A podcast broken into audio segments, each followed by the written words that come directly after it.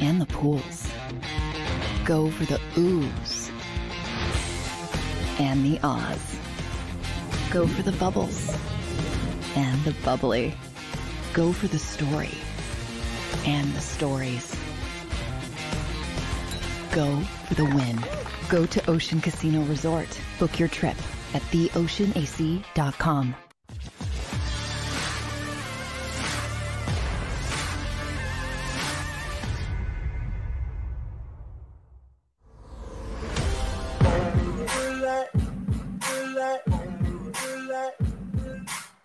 Back at it again. It's the RIC and the place to be here on this edition of the Football Playbook, a Football Friday edition of the Football Playbook here on JAKIB Sports Channel, brought to you by Ocean Casino and Resorts in Atlantic City, home of 10 times free play, home of the Atlantic City Jazz Festival coming September 17th. Make sure you log on, check out the whole concert lineup over there at the Ocean Casino. Big shout out uh, to all the chat room people. I see you waking up with me. So happy to be here. Tavern, Mike, Gigi Meta, John Dixon, Jeremiah, all the chat room people. If you're out there, holla at your boy. Hey, you guys left me hanging on 99 yesterday. We were supposed to get 100 likes. You guys left me hanging at 99. Can we get an early jump on that, please? Hit that like 99, guys. You left me hanging on Mark Gastineau. Come on, son. Uh, we got a jam packed edition for you here today. Shout out to the JAKIB uh, YouTube sports channel in case you didn't hear the news. Over 1 million listeners and viewers for the month of August. Buckle up. We're just getting started here for the football season and um, some exciting news on the JAKIB Sports channel that could be coming down the wire involving the football playbook and uh, I can't spill the beans just yet. It may involve the Ocean Casino, though. So I'm just saying you're home for the Eagles post game. We got a lot of Eagles news to catch up on here today. Uh, I'll recap some of the college football action. We had two thrillers late night uh, with Pittsburgh and Penn State in the state of Pennsylvania. Uh, we'll dabble with some of the weekend matchups. We got some guests lined up. We'll have my guy, Ralph Ventre, part of the NFL Draft Bible Familia, of course, longtime co-commissioner of the Northeast Conference. And how about Bryant almost knocked off Akron last night? We had Sacred Heart, or Sacred Heart almost knocked off Akron.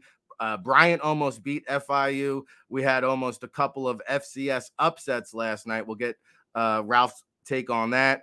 And we'll do some over unders. I'll get some NFL predictions in hopefully today that I have for you. Uh, Howard Balzer coming up in hour two, checking in out there in the desert. Uh, long time uh, NFL insider, NFL Hall of Fame voter. In fact, we'll have Howard Balzer every Friday to kind of go around the league. Of course, a Philadelphia native, so uh, he speaks our language. And then Bob Wiley uh, checking in tonight or tonight shows you where my head is at.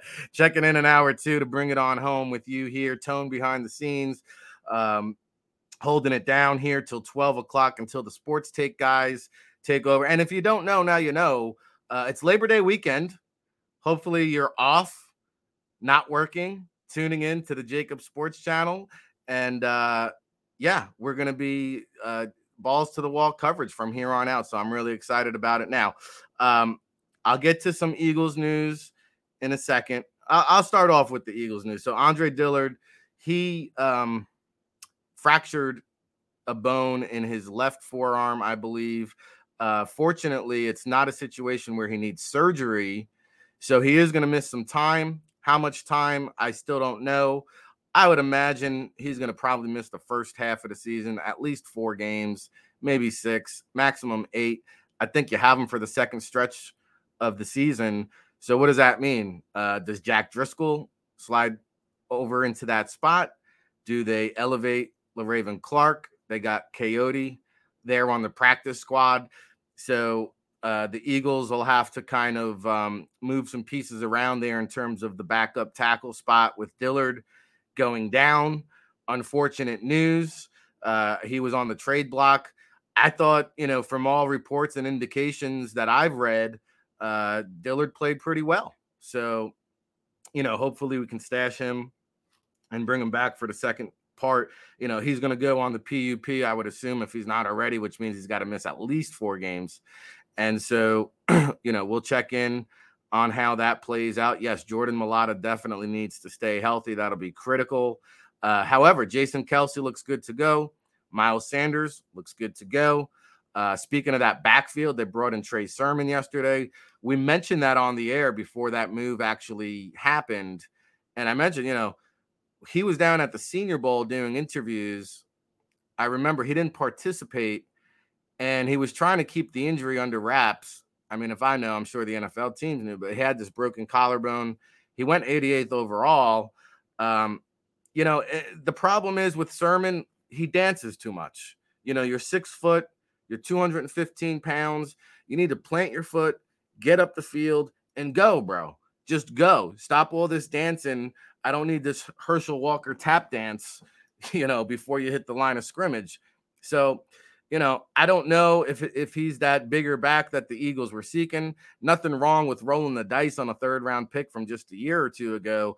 Big time baller at Ohio State, and he is a pretty decent blocker and pass catcher out of the backfield. In fact, I would think that's probably his best attribute for the Eagles offense is catching the ball out of the backfield because he's a guy you want to get the the the ball uh, a player you want to get the ball in space.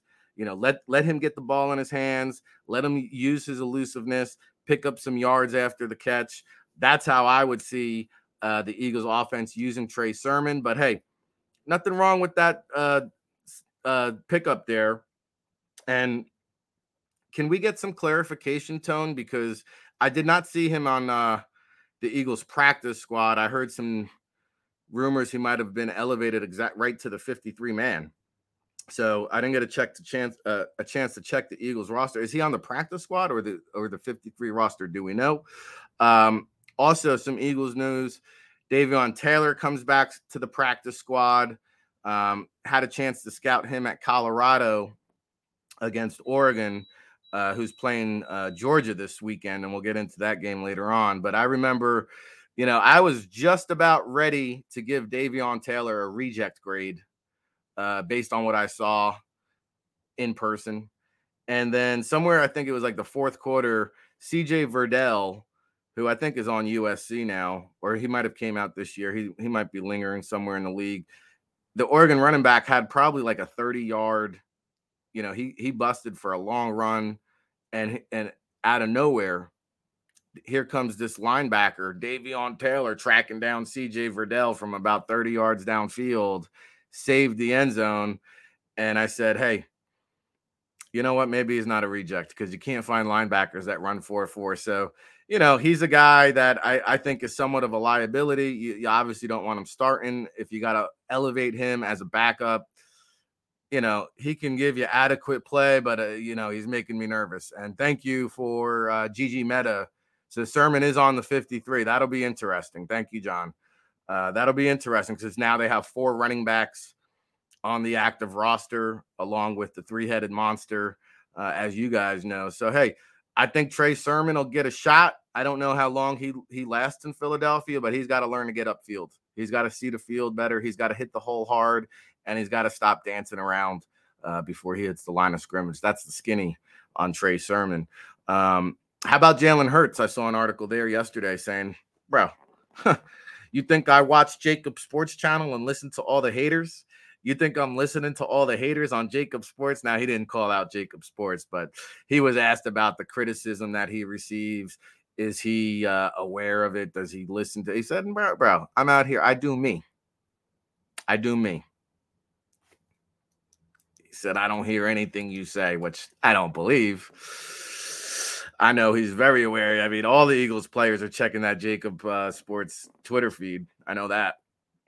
So you can say what you want. We know the truth, Jalen. It's all good, though. I think, you know, the one thing the article mentioned is that he's got the perfect DNA for the Philadelphia media, the Philadelphia fan base. I mean, let's be honest, the guy's cool as a cucumber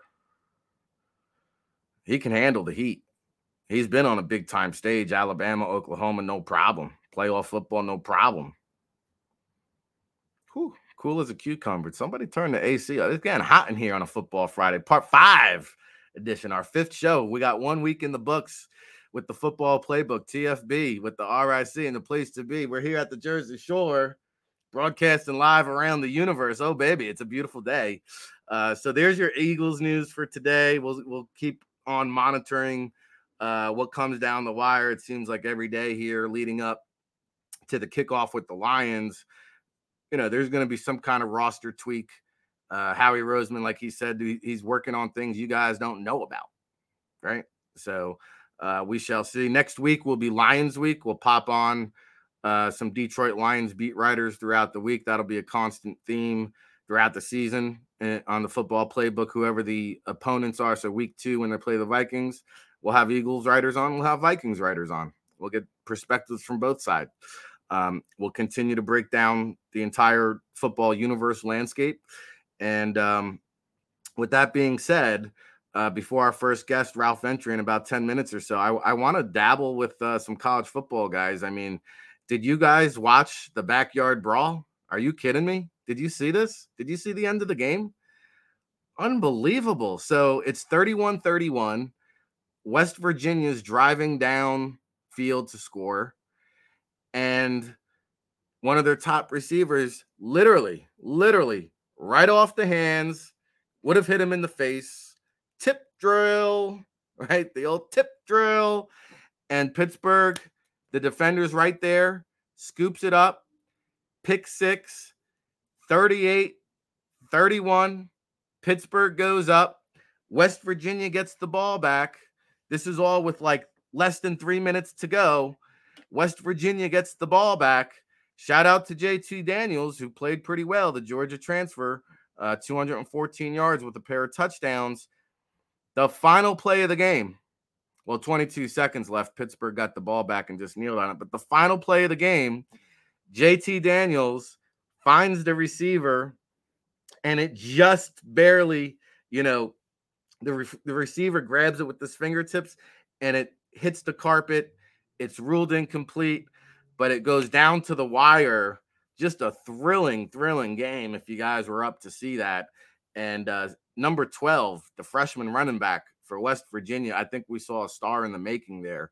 12 carries, or no, seven carries, a buck 25, and a touchdown, 44 yard scamper. That number 12 for West Virginia. Keep an eye on that young man. Whew. Kedon Slovis, by the way, the transfer from USC, stepping into Kenny Pickett's role 308 yards and a touchdown, zero interceptions. So, uh, two quarterbacks just to keep monitoring throughout the season. I think Kedon Slovis is a guy that can really ascend into maybe a day two, possibly a day one pick, but I think he's going to be a really, really good developmental prospect there. And then how about Penn State coming back again, last second heroics? Uh, Sean Clifford throwing a costly interception there at the end but he gets the ball back. Final drive makes a big pass downfield to our guy Tinsley, who we talked about, the transfer from Western Kentucky. He finished with 84 yards, seven catches, and a touchdown. And, um, you know, Penn State pulls it off 35 31 on the road at Purdue. So, two big time matchups. Aidan O'Connell, another quarterback at um, Purdue to keep an eye on for the upcoming draft. He had 356 yards passing and a touchdown. And I mentioned Joey Porter Jr., the son of Joey Porter, you know, the old linebacker from the Steelers, right? Um, I told you I was gushing over this guy. How about this for a first impression in 2022? Two fumble recoveries. He's he's out there like the hungry hippo, scooping up loose balls. Uh, three pass deflections and leads the team with eight tackles. This is a corner, cornerback. Okay, guys, a cornerback, eight tackles, three pass deflections, two fumble recoveries. You heard it here first. Joey Porter Jr. is a first round pick. Just telling you right now. So, you know, some exciting games there. Um, we have let's see, Temple kicking off. We didn't get Coach Stan Drayton. We'll try to pop him on next week, but the Stan Drayton era begins in Temple. They look to rebound, get back on track. Uh, they're at Duke tonight. That's going to be 7:30 p.m. on the ACC network if you want to uh, tune into that.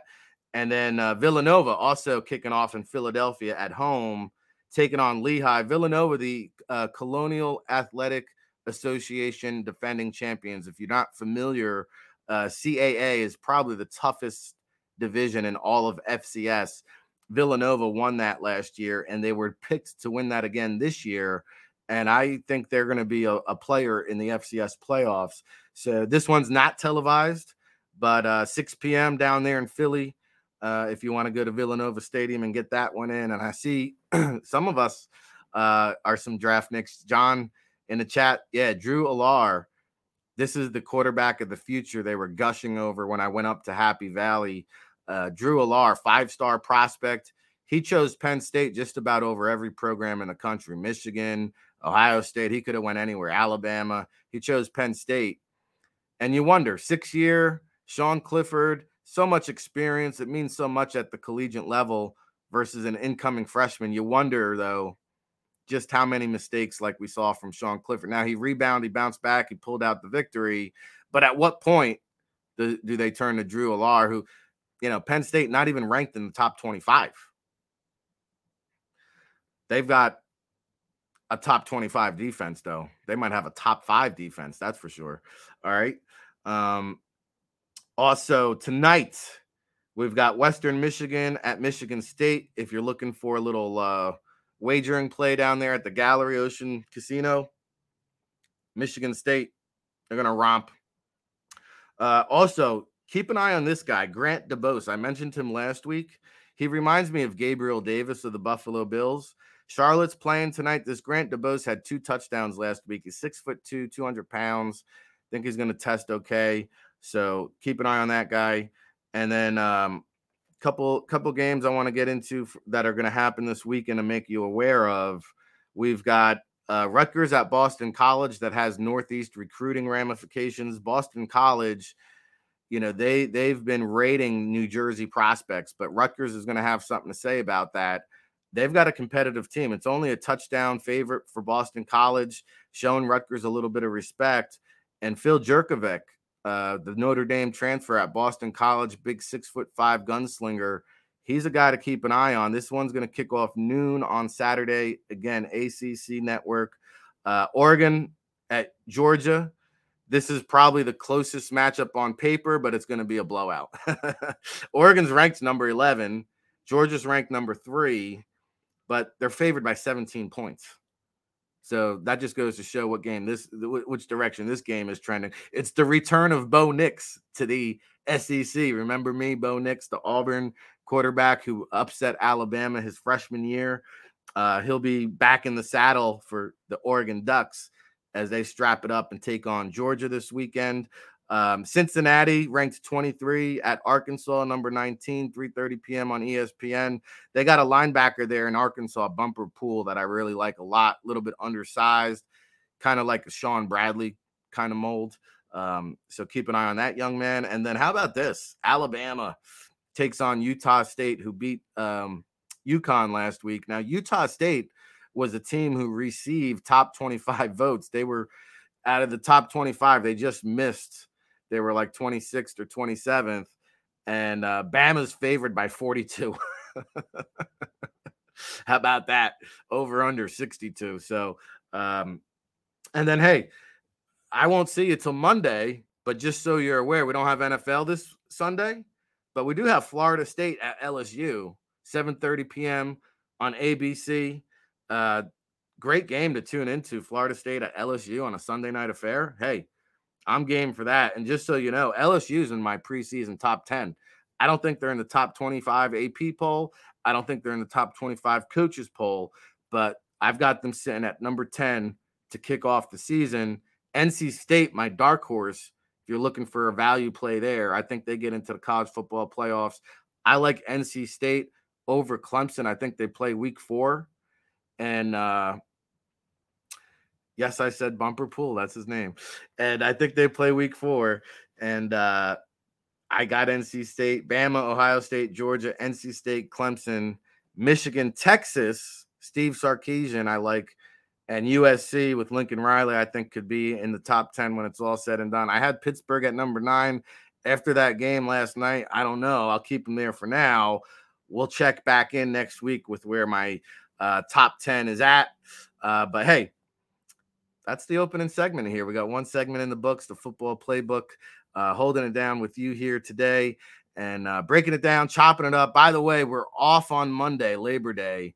Uh, the JAKIB channel will be taking a day off on Labor Day. So I think Tone is going to line up some best of and they'll be streaming. We just won't be live. So we'll catch you back here on Tuesday. I, I misspoke that I said I'll see you guys on Monday. So with that being said, uh, I think there's a Monday night football uh, matchup affair going on. I think Clemson might be playing on Monday night, so I won't see you there. But we'll we'll talk about it on Tuesday. We'll recap it.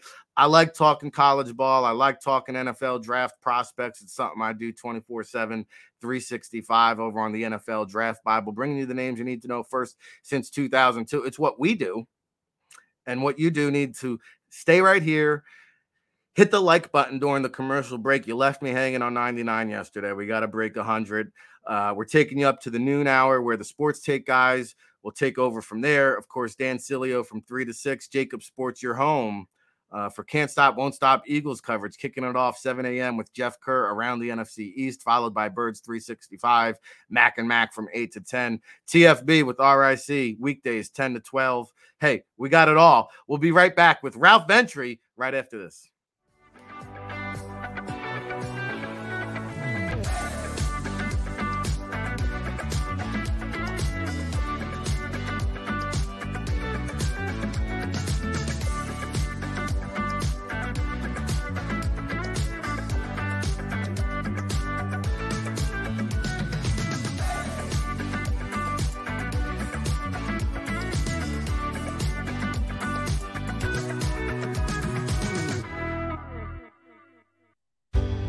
Go passionately. Go fearlessly. Go confidently. Go Birds! Go confidently towards your goals with First Trust, Philly's hometown bank for nearly 90 years, and the official bank of the Philadelphia Eagles. We're focused on getting you over the goal line. So go with conviction. Go with trust. Go Birds! And go forward with us by your side. First Trust Bank, the official bank of Philadelphia Dreams. Oh, and go Birds.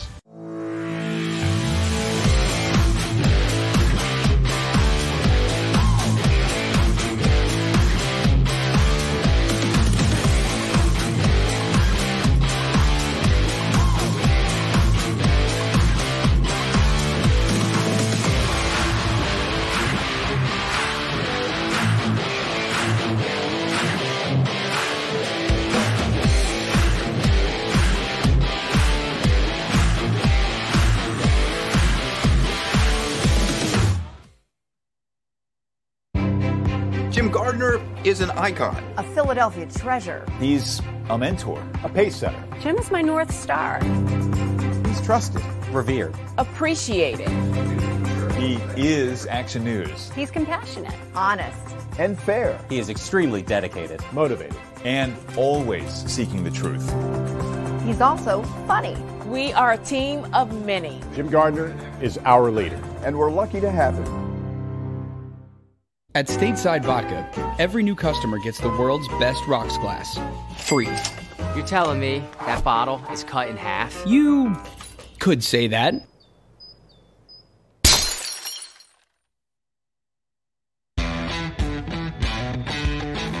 Go for the poles and the pools. Go for the oohs and the ahs. Go for the bubbles and the bubbly. Go for the story and the stories. Go for the win. Go to Ocean Casino Resort. Book your trip at theoceanac.com.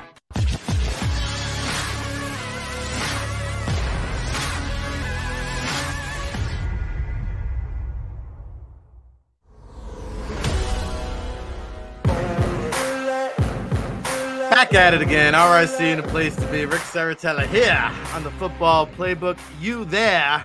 And my fellow Jersey Shore Paisan, not too far up the parkway, Ralph Ventre checking in with us this morning, making his football playbook debut. But uh, those of you from the state of football know he is a regular here on the show. Good morning, Ralph. How are you today? Well, great to be back with you, Rick, on this uh, exciting new platform. And as you mentioned, I'm just enjoying a beautiful weather day here at the Jersey Shore, just about an hour north of the Ocean Casino and Resort. So, uh, you know how it is. Football Friday. Let's go. I do know how it is. Football Friday. I know we'll be hitting that Ocean Casino Gallery with the Eagles post game every Sunday. Seth Joyner holding it down. All the familiar here at JAKIB Sports. And, you know, for those who are not familiar with Ralph, he is part of the NFL Draft Bible Familia. Uh, former co-commissioner of the Northeast Conference for nearly two decades. Of course, circled the wagons, his new company there, and our residential Buffalo Bills insider, Ralph. I figured we'd go around the league, chop it up, do some predictions. But first, I know you are a uh, FCS, uh, a voting member of the FCS poll, and I wanted to get your take on Villanova. But first, how about some of those Northeast Conference teams? Bryant and uh, Sacred Heart almost pulling up the upset last night. Yeah, well, Bryant actually moved down to the Big South, yeah. and they went up against uh, an FIU team that was really vulnerable. You know, they were one in 10 last year, and Bryant has the great sophomore quarterback that I don't think enough people are talking about him at the FCS level. But uh, you know how good Zevi Eckhaus Love was a- as a freshman. So I thought Bryant was primed for the FB uh, for the FBS upset. Um, they got up 16 nothing they wind up losing 38 37 in overtime. FIU goes for the two point conversion. Uh, Zevi Eckhaus throws a touchdown for Bryant to give them the lead, but then FIU scores, goes Man. for the two point conversion, and walks it off down there uh, in Miami. But uh, that's one team that I don't think many people are talking about. Many people may not know that school, small school from Rhode Island, but uh, I think they're a top 25 team at the FCS level this year. Yeah, Eckhaus is a guy, he's only a true sophomore, and he's one of the most uh, decorated quarterbacks in California high school history. Didn't really have the prototypical size, so he wasn't highly, highly recruited, but he's a guy who could be playing on Sundays. I didn't realize they went for two. I, I knew it was a one point game. I didn't realize it was such a heartbreaker. What's the skinny with Sacred Heart? Did they move uh, the running back there to wide receiver? No, well, Sacred Heart, they're opening up on Saturday um, at Lafayette. And of course, they lose Julius Chestnut, NFLPA Bowl alumnus. Um, he's with the Titans now but they have Malik Grant in the backfield, so they'll still rely heavy on the run, and they'll be uh, relying heavy on the defense. Um, but um, there was almost another FCS upset though last night. Yeah, you're thinking about St. Francis. St. Francis, uh, yes. Our good friend Coach Villarrial yes. out yep. there, the former NFL offensive lineman. He's the head coach out at St. Francis and they had Akron on the ropes. Uh, Akron, of course, first year head coach Joe Moorhead.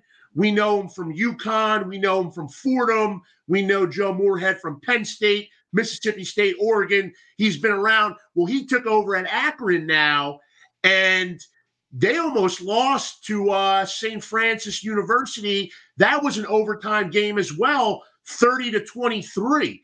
So, um, you know, St. Francis is always a scrappy bunch. You know, when you have a former NFL offensive guard as your head coach, you know, that kind of sets the mentality for your team. And, uh, you know, they're not going to back down from any kind of challenge over there. But yeah, it was an exciting start to the FCS season, especially for a junkie like me. And uh, just great to have football back, you know, no FCS, doubt. NFL, USFL, that was all right, Rick. You know, yeah. that that kind of at least it, you know, um, helped a little bit uh, satiate the appetite a little bit uh, through the spring. So you know, I'm all about it. Yeah, buckle up. I did a uh, USFL podcast yesterday, the Markcast. It's floating around out there on the Twitterverse. So uh, buckle up. It's a double chin strap affair. Ralph Ventre with you here. Ric Serritella breaking it down, chopping it up. We got the axe sharpened on a football Friday affair. Now, Uh, Craig T. Smith is in the chat room, wants to know if the Buffalo Bills are going to bring it on home finally and circle those wagons. We'll save that for the end of the segment. We'll get Ralph's Super Bowl prediction, but we're going to go around the entire league right now. We're going to go around the entire league right now and do some uh, preseason predictions. The XFL, uh, somebody asked in the chat room, when's that starting? They're going to have a draft in October, I think October 16th or so. And uh, they will start in the spring and they will coincide with the USFL. They will compete uh, neck and neck. So um, they'll both start, I believe, the week after the Super Bowl. So once the Super Bowl ends, spring ball begins, USFL, XFL. So, hey, uh, we're going to be keeping tabs on that once the uh, calendar flips over to February. But hey, right now it's all about the preseason. And so we're going to go around the league. I'm going to run through the division. I'm going to give you my predictions, Ralph. You tell me what you like, what you agree with, what you don't like. Okay. Sounds good to me. Let's do it. All right. So NFC East, this is unrehearsed, people. Uh, I have the Philadelphia Eagles winning the division. By the way, their over under is nine and a half wins. I like the over all day long. I think the Dallas Cowboys will finish second. New York Giants, uh, I think, might actually edge out the Washington Commanders at this point. I don't know. It's a coin toss. There's just a black cl- cloud hovering over this Washington football team. Uh, Giants over under is seven. Washington over under seven and a half. Are we are we living in a dream world? There's no way. There's no way uh, they they get beyond seven wins. So I've got Philly winning it and Dallas making it as a wild card. I mean, I think it's a two horse race for most of our guests here throughout the football playbook. Well, I can't find anything to get excited about when it comes to Washington. As far as Dallas, Philly, it's it's probably a two horse race, like you said, for the division title. Um, I'm still in a in a prove it mode when it comes to the Eagles and and Jalen Hurts. I want to see it for a full season. Um, I, I I may lean toward the Cowboys on this one to win the division. But with that said, since when can you trust the Cowboys? You know, so um, and uh, as far as the Giants go, uh, I think they're on, eh, going in the right direction. Um, I think they they may surprise some people. I think seven wins is a good job for them if they can get to that mark. You know, be amazing. Uh, That'd be a miracle. but, uh, but for the uh, Commanders, uh, hammer that under. Hammer yeah. the under. Get to Ocean Casino Resort today, or get your app and get on the under Commanders seven. No doubt, no doubt about it, uh, for sure. And you know, you're not making too many friends with your Eagles comments, but hey, that's the way it is, man. Ralph's telling it like it is. We're chopping it up, breaking it down here on the football playbook. So, uh, all right. So you got the Cowboys, I got the Eagles. I think they both make the playoffs. Let's take a look at NFC North, where, you know, I'm going to give it to the Packers, but I think this division's a lot closer than people realize. I'm not ready to anoint Green Bay in that upper echelon again. I just don't have a lot of faith in Aaron Rodgers winning the big game. I think he's a great regular season quarterback, should get the job done. Both of these teams, Green Bay and Minnesota, should beat up all over the Detroit Lions and Chicago Bears. I think the Bears are about as bottom barrel team in the NFL. I think they'll be picking number one overall. I don't know if they win more than one or two games. I think winning more than one game would be a miracle for the Bears. I do think the Lions will be competitive. They were a three win team. I can't see them winning more than uh, doubling their win total. So at six and a half, I'll take the under on the Lions win total. Uh, I don't think the Vikings get in as a as a wild card, but they're right there knocking on the door. I do think Green Bay gets in. So I got the Packers, Vikings, Lions, Bears. Agree or disagree? Uh, I think you're right on there. Um, I'll go with the Packers. I'll go with Aaron Rodgers. Um, the Vikings, they are an intriguing uh, challenger, so to speak, in that division. Um, but at the end of the day, I don't know how much I trust Kirk Cousins. Uh, it's a, a new coaching staff in there. No more Mike Zimmer. Yeah. Um, we'll see how that goes. So they I got Jalen Reagor though. Now they got Jalen Reagor, so watch out. yeah, big trade, big Eagles trade, sending Jalen Reagor out to, to Minnesota. So yeah, and then uh, like you said with the Lions, you know, Hard Knocks. It's a cool story. Dan Campbell seems like an awesome guy to hang out with, but I mean, I'm not putting any of my hard-earned money on the Lions. You know, I mean, so yeah, no, I think we agree there. All right, let's take a look at the NFC South. Uh, big news out of the New York Post yesterday: Tom Brady, Gisele Bündchen marriage may be on the rocks. Was that what the hiatus was all about? We shall see. I don't think it prevents the Buccaneers from winning this division, though. Their over under set at 11 and a half. That's the biggest win total in the NFC. Uh, we had our guy Emery Hunt on yesterday who had the Saints going to the Super Bowl. I don't know if I had that, but I do have them sneaking into the playoffs at eight and a half wins. I think they'll they'll be over that. I think they're right there at nine and eight. Um, Carolina is a debacle. I don't care about Baker Mayfield. I don't care about Sam Darnold. I don't care about Matt Corral. Uh, I don't care who you throw in at quarterback there. The the Panthers are going to be terrible. They'll be picking in the top five again this year. And the Atlanta Falcons, they're right there neck and neck with the Bears in terms of possibly being one of the worst rosters in the league. It's only a matter of time before Desmond Ridder is anointed the starter there. Uh, Marcus Mariota just keeping the seat warm until they fall out of contention. So I have the Bucks, the Saints, the Panthers, and the Falcons. I would go with you on that too. Um, but the Bucks, I mean, I think they're more than good enough to win that division. And quite frankly, I don't understand where all the Saints hype is coming from, or or really what's uh, sparking that. Uh, supposedly, they have one of the best defenses in the league. Last time I checked, they're down two safeties now, especially with the the Marcus Maye news. Um, but and then on offense, I mean, how they they weren't very good last year. Um, you know, and I, you got famous Jameis. I mean, yeah, 30 touchdowns, but 25 interceptions. So, I mean, I'm not buying the Saints right now. I do love that. I I love to eat a W every now and every now and then. I mean, who doesn't love to eat the W? But um, yeah, I'm going with the Bucks, even with the Brady marital issues and the fact that um, there's really no head coach in town there. Let's be honest. Uh, Todd Bowles, great guy. Joke, um, joke of a know, head coach. defensive coach. joke like, of a head coach. Joke of a head coach. Yeah, I, I wouldn't go that far, but obviously I he's would. just a puppet. Like Tom Brady is calling the shots in Tampa Bay. Uh, why? That's what he probably. That's what he told them. I'm coming back, but I'm calling the shots. And and this 10 day hiatus, I would have loved if if he was really on the Masked Singer. But uh, but I think obviously he had a vacation booked with Gisele and this was when he was retired. And she said, "You're going on the vacation, uh, or, or this marriage is over." You know, that's all, of course, all speculation on my behalf. But um, but that's the thing. They probably she had this she had this ten day vacation booked, and he had to go. And and he's got the Pedro Martinez rules. It's the Tom Brady rules down there in Tampa, and he is the goat. So you could probably get away with that.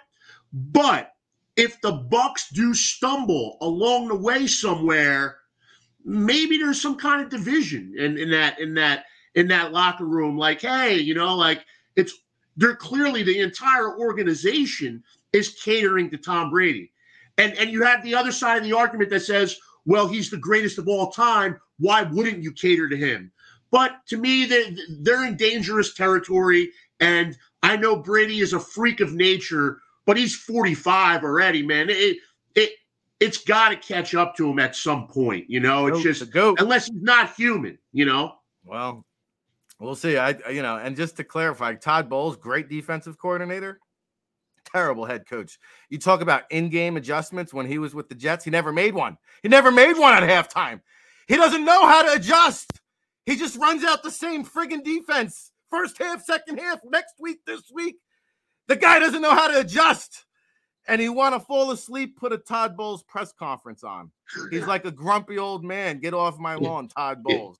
All right. Now he's like a good white noise machine, you know. When it, just put on a tape of his press conference, he'll he'll fall right asleep. All right, let's take a look at the NFC West, uh, which should be competitive. You got the Rams sitting at 10 and a half over under a little di- disrespect there maybe some concern for the matthew stafford throwing shoulder. I still think they're the king of the hill until they ain't. Um, i'm going to go san francisco here. I thought bringing back jimmy g was a great great insurance policy. Talk about some aflac uh, san francisco now i have to put there and in the playoffs as a wild card. Uh, arizona i think is knocking on the door but I just don't believe Kyler Murray is a true leader. I don't think he has the respect of his teammates inside that locker room.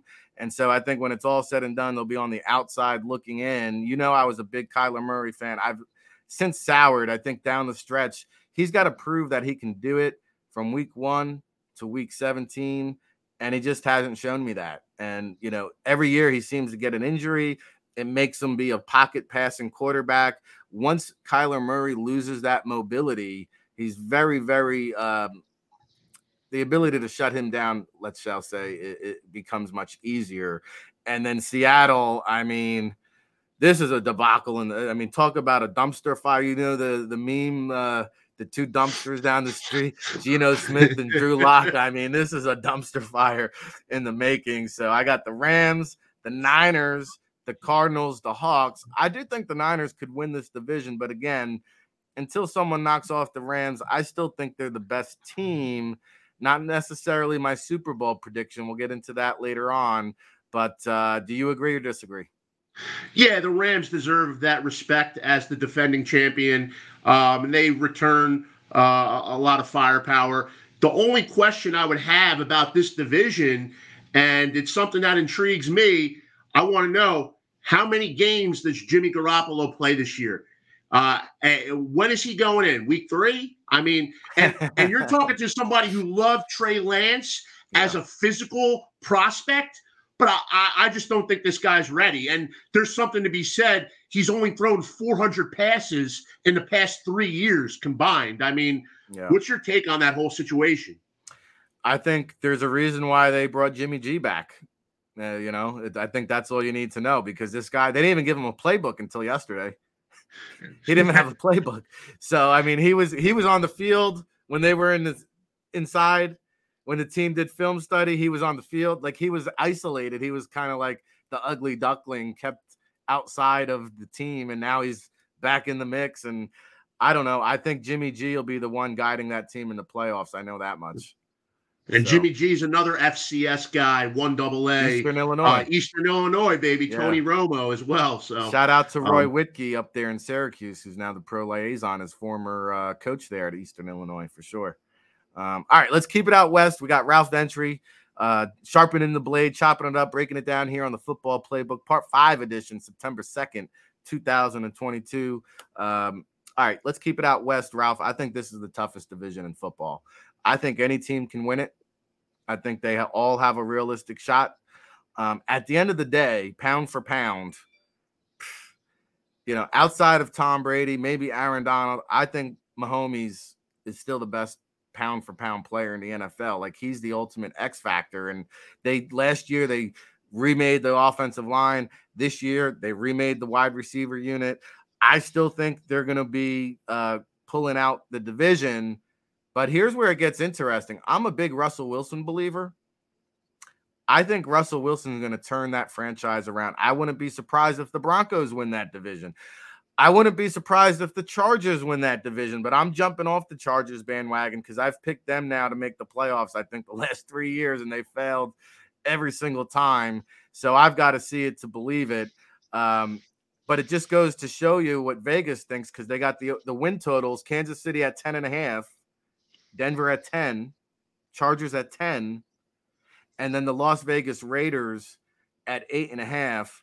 And um, I meant to say about the Giants earlier, they cleared $80 million in dead cap salaries there, just cleaning house. I talked about the Raiders' atrocious draft pick history. Josh McDaniel has a whole mess to mop up in Las Vegas, setting the win total at eight and a half. I think you could see three playoff teams emerge Chiefs, Broncos, Chargers. I have it in that order. Flip a coin, toss it up, throw the silverware up, let it come down. What do you got? Hey, and the Raiders did make the playoffs last year, uh, Ric, you know, and if there's any division in football that can have all teams in the playoffs now with seven teams, three wild cards, if there's any division in football that can get all three wild cards, it would be the AFC West. Um, but as you said, you know, I'm torn on a couple teams here because I love Justin Herbert, but I don't love the Chargers. I love the Raiders but I don't love Josh McDaniel. And at the end of the day, it's going to be the Chiefs at the top. I don't know. Playing without Tyreek Hill, th- there'll be some kind of adjustment there. Um, they'll they'll lose a little luster, but Travis Kelce's still there. Patrick Mahomes is still there. I don't understand why the Chiefs have been pushed down as far as Super Bowl favorites, conference favorites. Obviously, Buffalo is uh, number one uh, Super Bowl favorite. And then you're talking about other teams. You hear a lot about Ravens, Bengals. What about the Chiefs, man? I, I just don't I, I don't see a big drop off. I, I like that Chiefs over 10 and a half. I think the Chiefs can win 12, 13 games. Um, no, as tough as that division is. Yeah, I mean, listen, Andy Reid is going to adapt and adjust, and I just think it just means Mahomes is spraying the ball all over the field more often, and he'll just ride a hot hand. And uh, Marquez Valdes-Scantling in the slot there, I think, could be a really dangerous weapon. Um, you know, this is the year for Mecole Hardman. He said he's going to break out. Let's see it. Uh, so yeah, I think the Chiefs there. Um, AFC South. Okay, uh, I've got an upset here. Not up, not up up top. I think the Colts are going to win the division. I like the uh, Mr. Presidential uh, Matt Ryan atmosphere that's there. Um, however, I've got the Houston Texans in a stunner. Now they're over over under win totals four and a half. I think the Houston Texans are going to be an eight or nine win ball club. I really do, and that's because of the draft uh, picks that Nick Caserio has accumulated over the last two years. If you look at uh, the best draft class from two years ago it was the Houston Texans. Almost every single rookie made a significant impact. And we're talking about mid round picks such as Davis Mills, late round picks. This year, same deal. Dameon Pierce, they snatch him up in the fourth round. He's going to be a starter.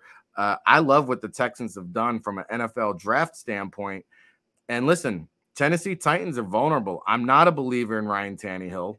I liked what I saw from Malik Willis and spurts during the preseason. He's nowhere near ready. Derrick Henry, I saw, just got rewarded an extension, but he's been banged up. I think we'll see our guy Julius Chestnut at some point. So I have a little concern about Henry staying healthy.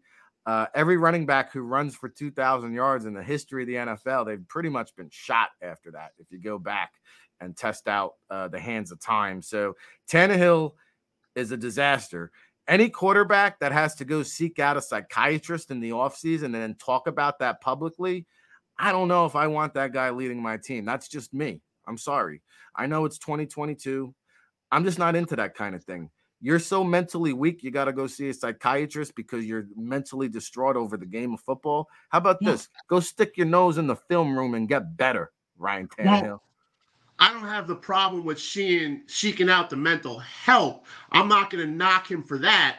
But why do you have to talk about right. it? You know, yeah. Why do you got to advertise, have to advertise it? That's yeah. personal business. You know, um, so I'm never going to knock somebody for going out to seek the the mental help. But yeah, you, it doesn't need to be advertised. And to be honest with you, Ryan Tannehill's always struck me as as kind of a whiner and as kind of a, a selfish player. You know, there was a story um, in Miami where he was getting he got picked off like three times in practice and it was practice squad players and he had just gotten a big contract and he was i don't know he was just it's not i'm not not a big uh but he was chewing out a practice squad player embarrassing a practice squad player essentially was is the moral is, of the story but i've never been a ryan Tannehill fan but um, we've already talked way too much about that guy on the show uh, uh, but yeah well, how about Trevor Lawrence? How about Trevor? Me. Let me ask you about Trevor Lawrence because I didn't mention the Jaguars. I have them picking last in the division, but Trevor Lawrence might be the best quarterback in this division. Yeah, well, I guess last year, um, you got to. That's just you got to chalk that up to uh, a, it was a total loss with Urban Meyer, and you know it, it, it's a shame that his his career got off to such a rocky start, and he had to be in such um, rocky circumstances, uh, and not, not, not no doing of his own. So I don't know what we have in in Trevor Lawrence, but certainly uh, extremely exciting uh, prospect and and yeah, the Jaguars could be could be on the rise, but I think they're just they were just so bad. They they have a lot of uh, a lot of building to do there. Um, but I, I I like what you said about the Texans. You know, maybe as a dark horse. Yeah. Um, you know, that but, over is looking good at four and a half. And I just want to yeah, clarify, I mean, guys. If you, guys are knocking it. Games, the, I mean, the, the chat room's jumping on me about the mental health element. My point is, why do you have to advertise it and give every opposing team bulletin board material? Do you know how much he's going to be harassed in between every single snap on the field now because of that? He's going to get verbally harassed even more. There's no need yes, to come correct. out and, and tell I, it. You don't need to tell the whole world about we, all your. We problems. don't want we don't want there to be a stigma about it and we want to eliminate that stigma in society but there is a stigma and in the locker room if you show any little sign of weakness or vulnerability you can uh, you know you may get get get harassed about that by the other um, you know it's just I just don't think he did himself. I, I don't think he's from. No, I, I, he didn't do himself I was any favors. up what you're putting down. He I, didn't I do know. himself any favors. That's all I'm saying. No, no, definitely, definitely, he did. He didn't do himself any favors. You're 100. It, and I hate to not, like not make it, it's a serious issue, mental health. So I don't want to take away from the seriousness.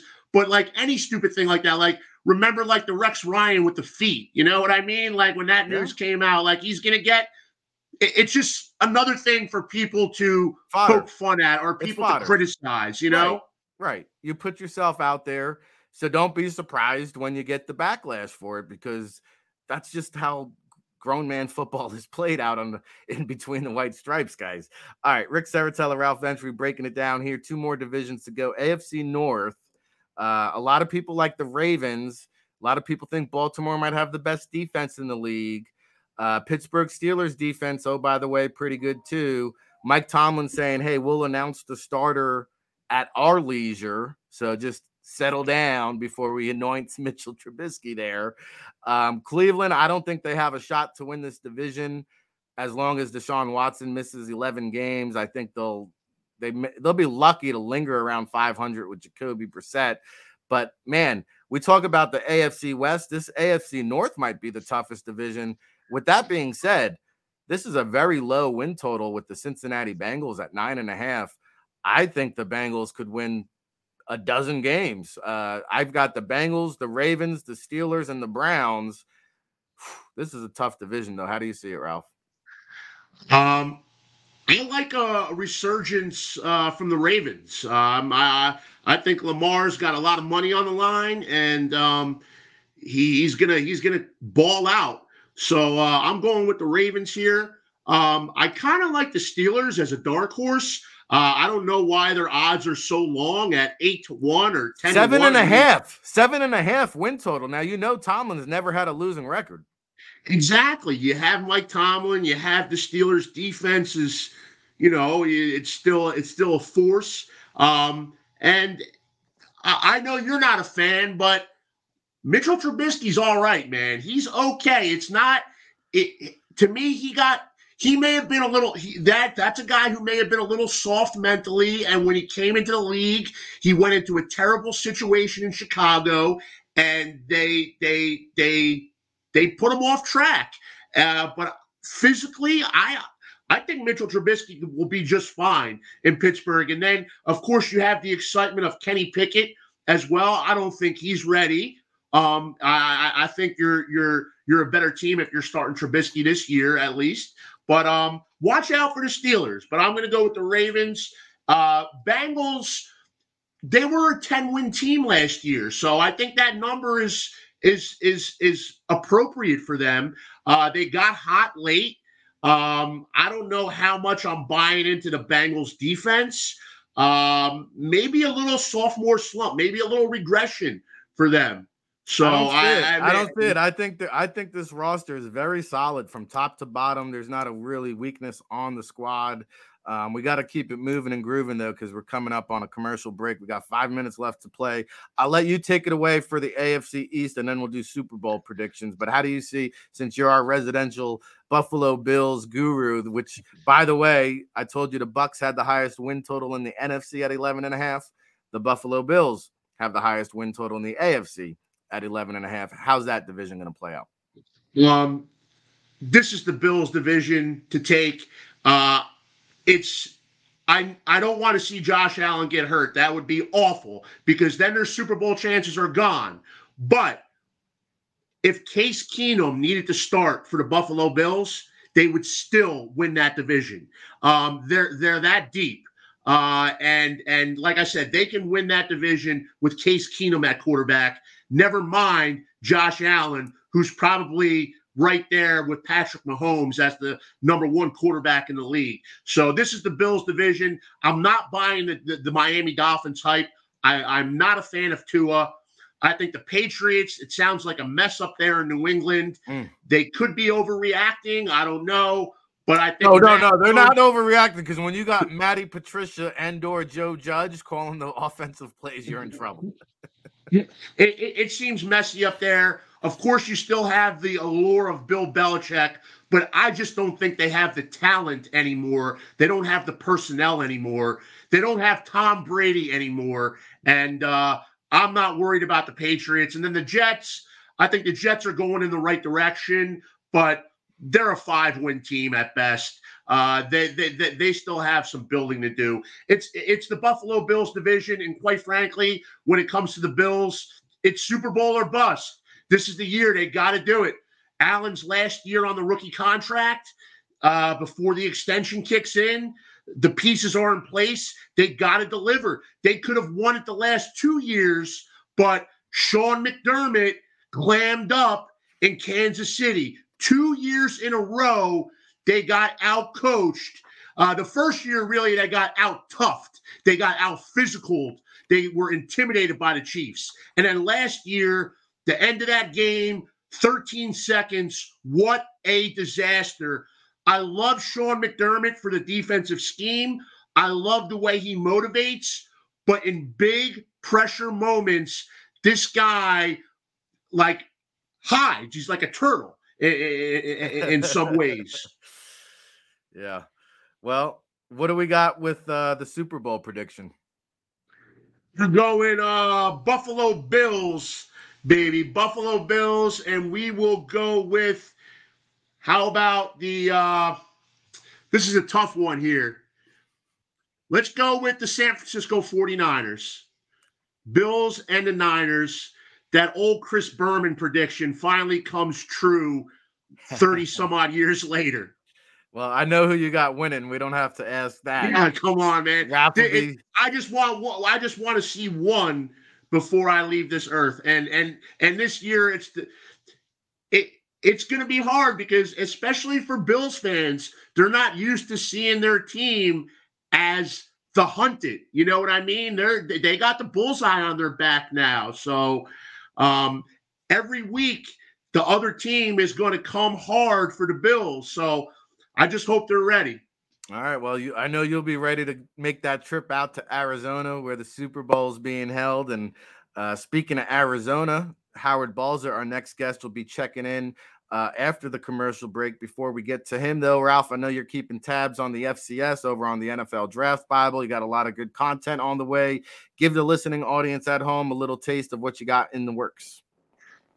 Well, I just want we never got to Villanova, and uh, Villanova is a top ten program in the FCS again this year. Uh, they lost a lot. They lost their quarterback. They lost uh, uh Christian Benford, a D back, to the NFL. Um, Forrest Rhyne, a linebacker. But I know you were at at camp, and uh, I, they have a, a really exciting uh, offensive tackle. Mm-hmm. Um, I can't pronounce the name. I know you were out the there. Sophomore, now the sophomore, yeah. Yes, yes, young think, guy. Yeah. Um, so uh, for for you Philly fans who who just can't get enough football, tune into Villanova. I mean, that's the same school that brought you uh, Brian Westbrook and uh, and and Brian Finneran. uh, Mm, of course, yeah. back in the day. So, um, yeah, the FCS to me, it's it's it's extremely underrated. I'll I'll I'll, I'll preach this until uh, the day I die. It's an underrated brand of football, and as you know, Ric, from the NFL Draft Bible, there are so many hidden gems that you uncover and you see go on and have success in the NFL. And uh, that's what we're trying to do here. So we're just trying to uncover the hidden gems uh, in the FCS, the next NFL stars, the next Hank Fraley, the next Brian Westbrook, the next Jimmy Garoppolo. Uh, so NFL Draft Bible, of course, has been doing it for 20 years now. And uh, I'm just glad to be a part of the familia. There you have it. Ralph Ventre, always sharpening up the axe. He'll be with us on a regular basis here on the football playbook, chopping it down, chopping it up, breaking it down. I shall say TFB with RIC, bringing you up to noon. We'll be back right after this.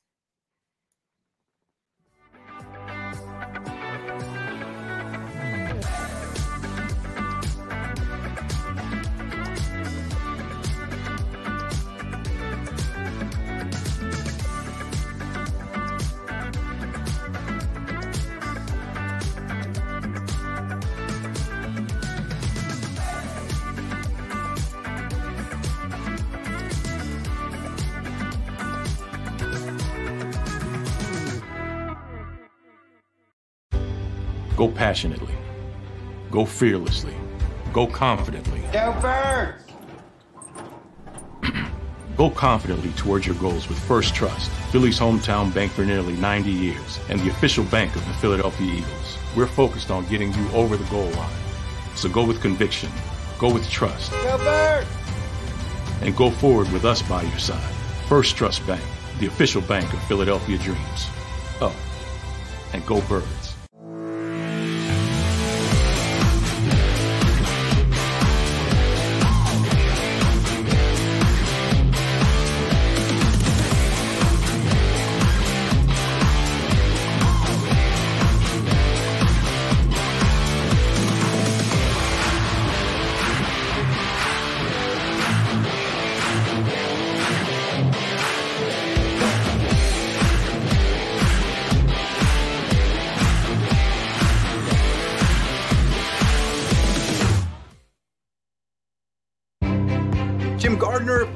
Icon. A Philadelphia treasure. He's a mentor, A pace setter. Jim is my North Star.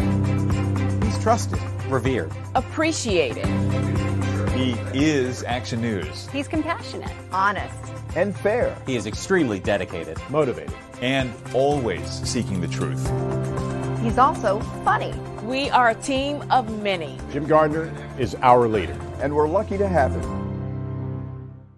At Stateside Vodka, every new customer gets the world's best rocks glass. Free. You're telling me that bottle is cut in half? You could say that.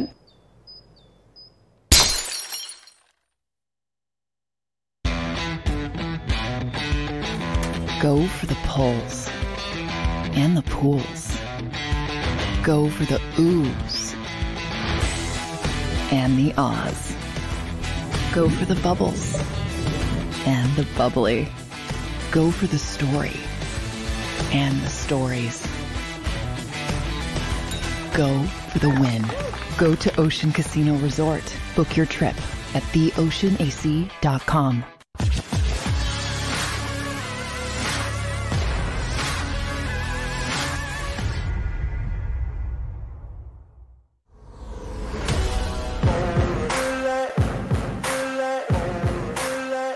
Keeping it moving, keeping it grooving here on hour two of the football playbook with your boy RIC and a place to be, Ric Serritella, like it is when it comes to the NFL draft and everything football here on the football playbook. Brought to you by Ocean Casino Resorts in Atlantic City. You're home for real football talk. You're home for Eagles postgame. You're home for Can't Stop, Won't Stop Eagles coverage. You're home for Around the League. And that's what we've been doing here today. Uh, how about uh, Ralph with a great segment there? NFL predictions. Uh, show your boys some love. Can we get past the 100 barrier? Can we get some likes? Can we get those likes up, please? I know Tone will appreciate it. Xander we'll have a great Labor Day weekend. Hopefully, you guys have some good uh, barbecue cookout plans. Would love to hear what some of you guys got planned for the Labor Day weekend in the chat room. Who's who's holding it down with a little BBQ action? Who's got some ribs fired up? Who's got some uh, some uh, T-bones going this marinating uh, for the grill this weekend? I want to hear about it. Um, Ralph gave you his Super Bowl prediction, Bills over the 49ers. Mine is going to be the um I just had it. I should know it. Uh my Super Bowl prediction is going to be the Cincinnati Bengals. Uh they will defeat the Tampa Bay Buccaneers 34-31. And this whole Tom Brady marriage situation has me feeling a little bit woozy now about my Tampa Bay Super Bowl prediction between Todd Bowles at being the head coach and Gisele Bündchen. Maybe Gisele is really the head coach in Tampa Bay. Let's pop on our guy Howard Balzer and talk about it. Uh, nobody covers the NFL like that, man. Welcome in to his football playbook debut. Good morning, Howard, out in the desert. How are you today, brother? Doing well, doing well. I, I'll say one thing. First of all, you shouldn't be getting me this hungry this early in the morning. That's number one. Number two, and this has been going on now for a month. I don't understand this incredible love for the San Francisco 49ers. And I'm not saying they don't have a chance to be a pretty good team, but I've seen rankings where they're ranked as the fourth best team in the NFL. I mean, we have no clue what their quarterback situation is going but, But Howard, when you have a top ranked defense and a and a top ranked running attack, you have a shot.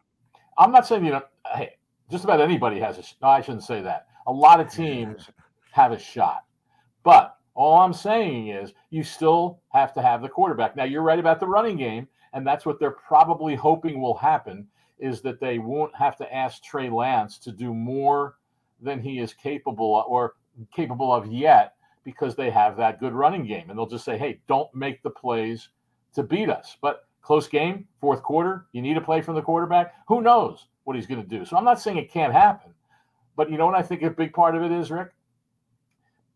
In the NFC, I don't know who you pick. Yeah, it's I, wide I open.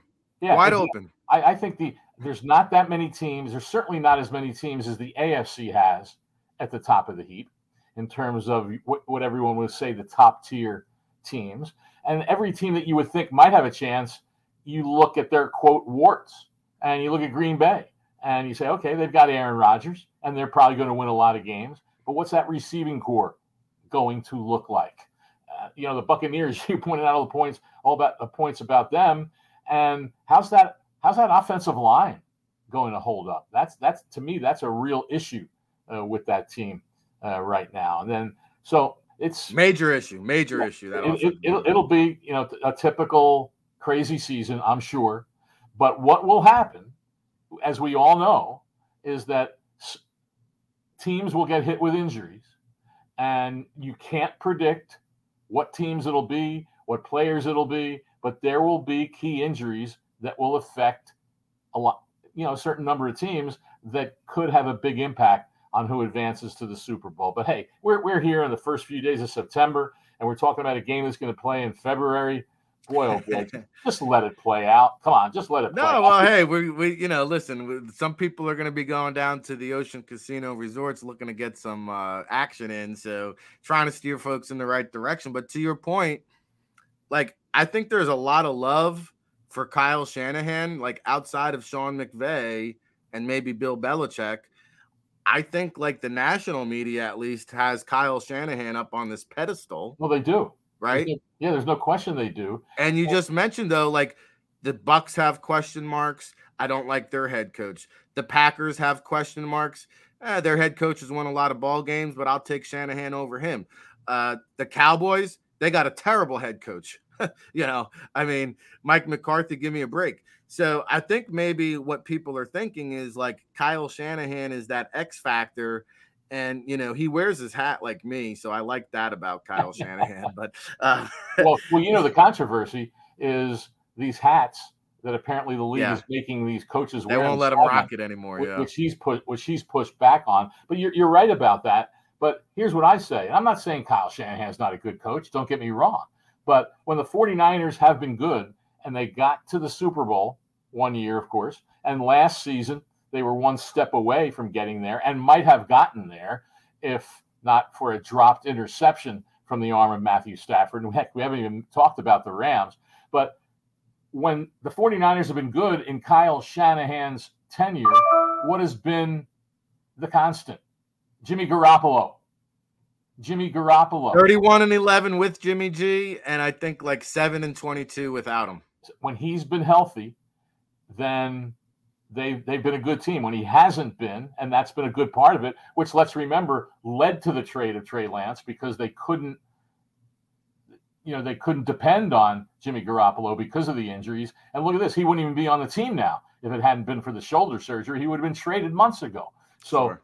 I, I I just think that, and Trey Lance might turn into this tremendous quarterback. But how many games has he played on any level in the last couple in the last few years? Heck, the pandemic year, he played what what one game? And, I think he's, he's played about 15 games in the last five years or yeah, something, something like that. And, Yeah. and then even last year, when he got a chance, when Garoppolo was hurt, he got hurt. So how do we know he can stay healthy? Howard Balzer, Philadelphia native here on the football playbook with Ric Serritella. So let me ask you about the NFC tier rankings then, because I kind of mm. see I'll put I'll put the Rams and the Bucks up there in tier one. And then tier two, I think it is the Packers. I think it is the 49ers. I think I'll even throw the Eagles in that mix now because they have outside of the quarterback top talent all around, all around. And I always say Jalen Hurts doesn't need to play like an all pro. He just needs to steer the ship, guide the sails, baby. Show me the breeze. And like that team is built to win. So where do you kind of put the Eagles in this NFC tier, uh, so to speak? I, I think they very well could be. I think that tier two slash tier three is pretty crowded.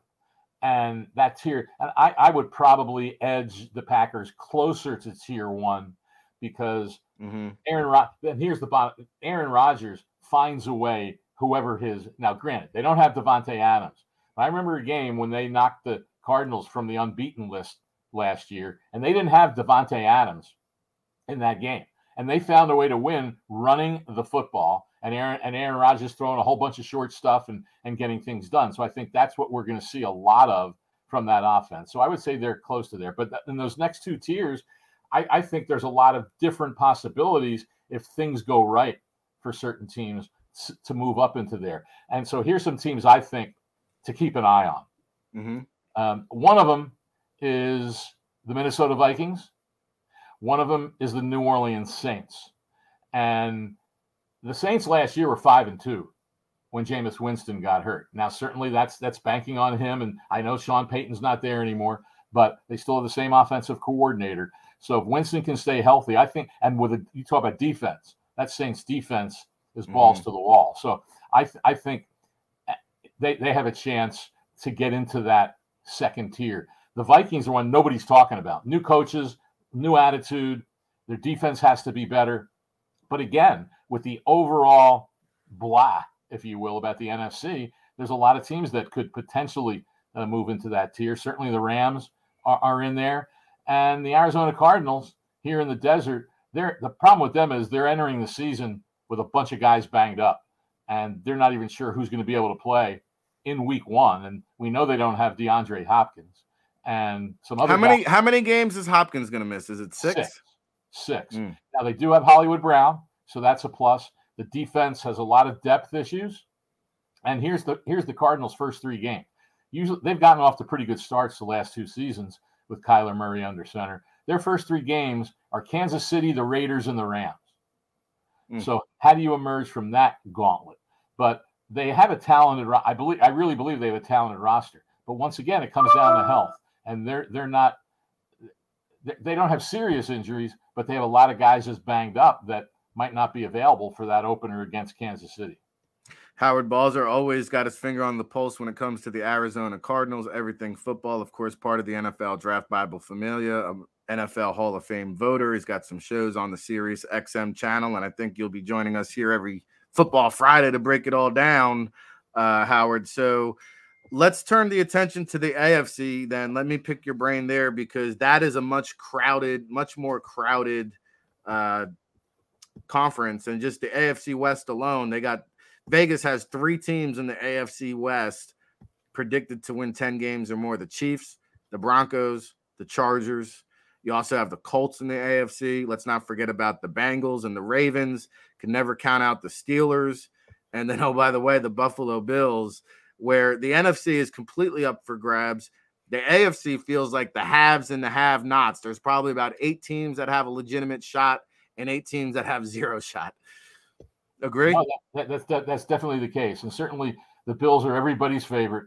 It's it's no nothing original when someone predicts them uh, to go to and win the Super Bowl. Is this their year? Very, it very well could be. We know, obviously, as I was saying earlier, a lot of things can happen between now and February, and we also know when you get into that playoff chase in the postseason, you're playing the best teams, and crazy things can happen there. The AFC West, man, that's I don't know if it's in, in a different year, they, they might be able to get all four teams in that division in the playoffs. Mm. And that's a real stretch, but there that, that's that's that's an unbelievable division. What are they going to do to each other uh, when they're playing each you know when they're when they're playing each other?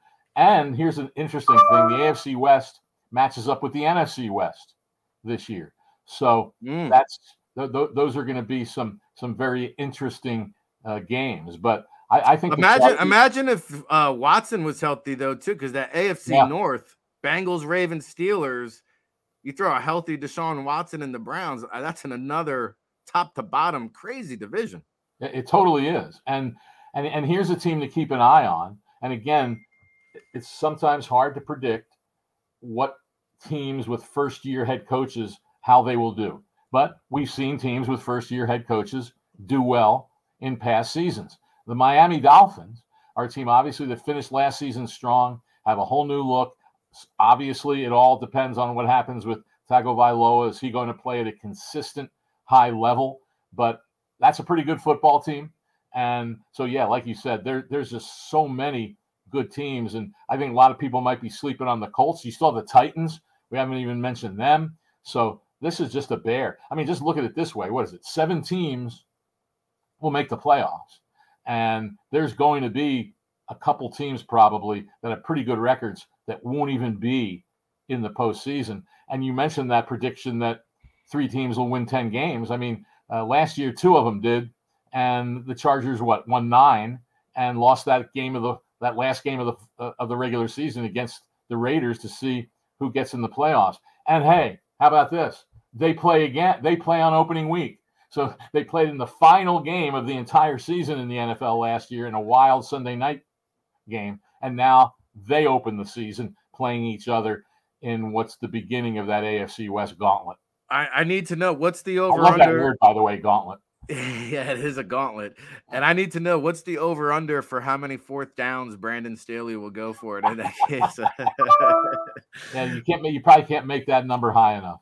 Well, let me ask you this before we let you go, Howard. We saw the Russell Wilson contract come down the wire. Obviously, there in Arizona, Kyler Murray got his money. A lot of chatter about Lamar Jackson and Jalen Hurts. Are they worth top dollar? Uh, what do you think? How does the market play out for those two guys?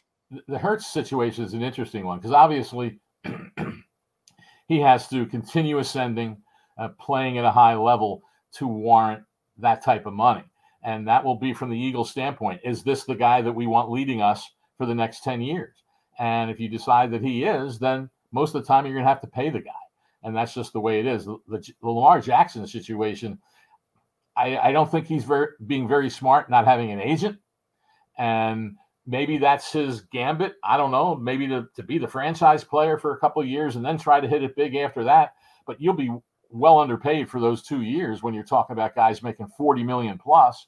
If for the next two years, counting this year, well, even the next three years, if they decide to franchise him, he'd make what? He'd make 23 and then about uh, 27 and then over over 30 in the third year. So that that's a lot less than averaging 40 million a year. So I, I don't think that's a good situation. And it's good for the teams that Wilson did not get the fully guaranteed contract like Deshaun Watson did. But here's my point: you know, Russell Wilson's at a different stage of his career than Deshaun Watson.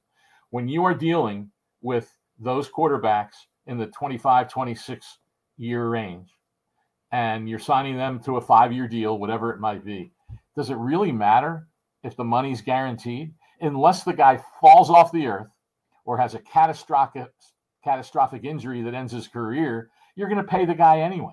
What you're doing is guaranteeing base salaries. So those players, uh, a big part of it. So those players are going to get their money anyway on a five year uh, on a five year deal. So I think that that was that's one of the most overhyped, not important stories about a fully guaranteed contract for a quarterback over five years, especially when it's a younger guy. But look at what happened with Derek Carr and Russell Wilson. They didn't get the fully guaranteed because they're at different stages of your career. And so you're not going to guarantee that kind of money. So what'll be interesting, like you said, what, how does the, the Jackson situation play out? Jalen Hurts next year, next offseason, Joe Burrow and Justin Herbert will be eligible for contract extensions. You know that those agents are going to be pushing for that 45, 46 million a year. So the, the dollars are only going to go up yep. for those franchise quarterbacks who obviously, like I said, are in those er- earlier stages of their career. And the salary cap's going to go up about 20 That's to right. 25 million per year in each, each of the next two seasons because of all this new TV revenue. So these annual dollar contracts are just going to go up, up, up, going up on a Tuesday. And I think the NFL, uh, all the owners and GMs around the league exhaled with a sigh of relief when Russell Wilson wasn't guaranteed the entire contract. So uh, we're running out of time, Howard. Not only TV money, real quick, not only TV money, but that little deal right up there in the corner, the gambling money that's going to be coming into these teams is going to be going through the roof. How long that's going to take, where it's huge, who knows? But it's Yeah. coming very soon. Yeah, shout out to Ocean Casino Resorts in Atlantic City. Shout out to our next next guest, who will be Bob Wiley, waiting patiently in the green room. Uh, before we let you boogie, Howard, I think we'll have you back here next Friday for another Football Friday affair. Tell the listening audience at home what you got cooking. You got any shows going on this weekend? Where can we find you? Well, uh, the Hall of Fame radio show on Sirius uh, XM. Um, I, you know, it, it's run already, but they rerun it, and so uh, always fun doing that show. But this weekend, kind of just going to be sitting back. It's a rare week without NFL football. Should be some good college football games, and just just enjoying a few days of taking a deep breath before it all starts hitting the fan next week. Yeah, Labor Day weekend is here. I'm sure we'll be chatting over the course of the next few days, but uh, always love talking football with you, Howard, and we'll do it again next week, my man. Looks looks good, Ric. Thanks. Take care. All right, there you have it. Howard Balzer making his football playbook debut here on the JAKIB Sports Channel. Your home for Eagles coverage. Your home for Can't Stop, Won't Stop NFL, college football, bringing you inside the football community. When we come back, we'll have a football lifer over five decades as a coach, one of the best to ever do it. Bob Wiley will check in on the football playbook. We'll be back to pay some bills right after this.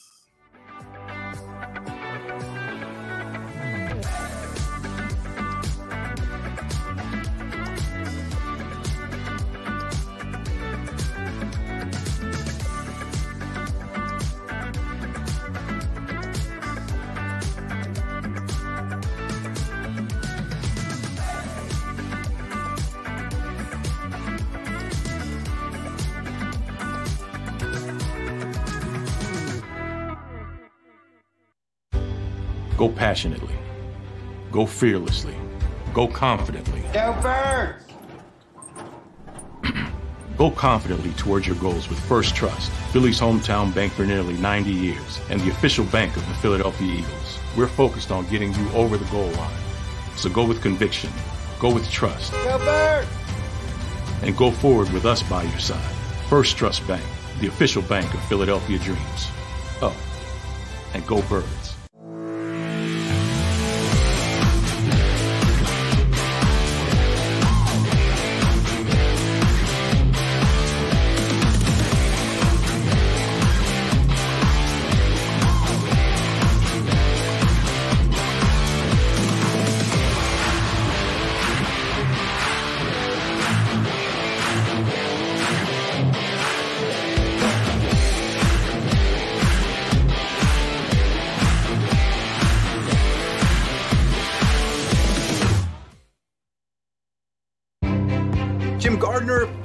Icon. A Philadelphia treasure. He's a mentor, a pace setter. Jim is my North Star.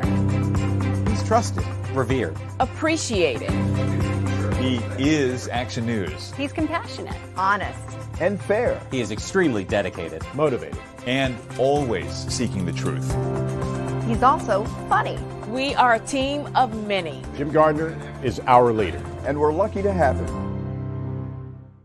At Stateside Vodka, every new customer gets the world's best rocks glass, free. You're telling me that bottle is cut in half? You could say that.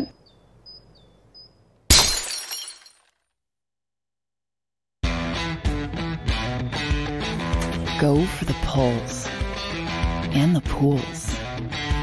Go for the oohs and the ahs.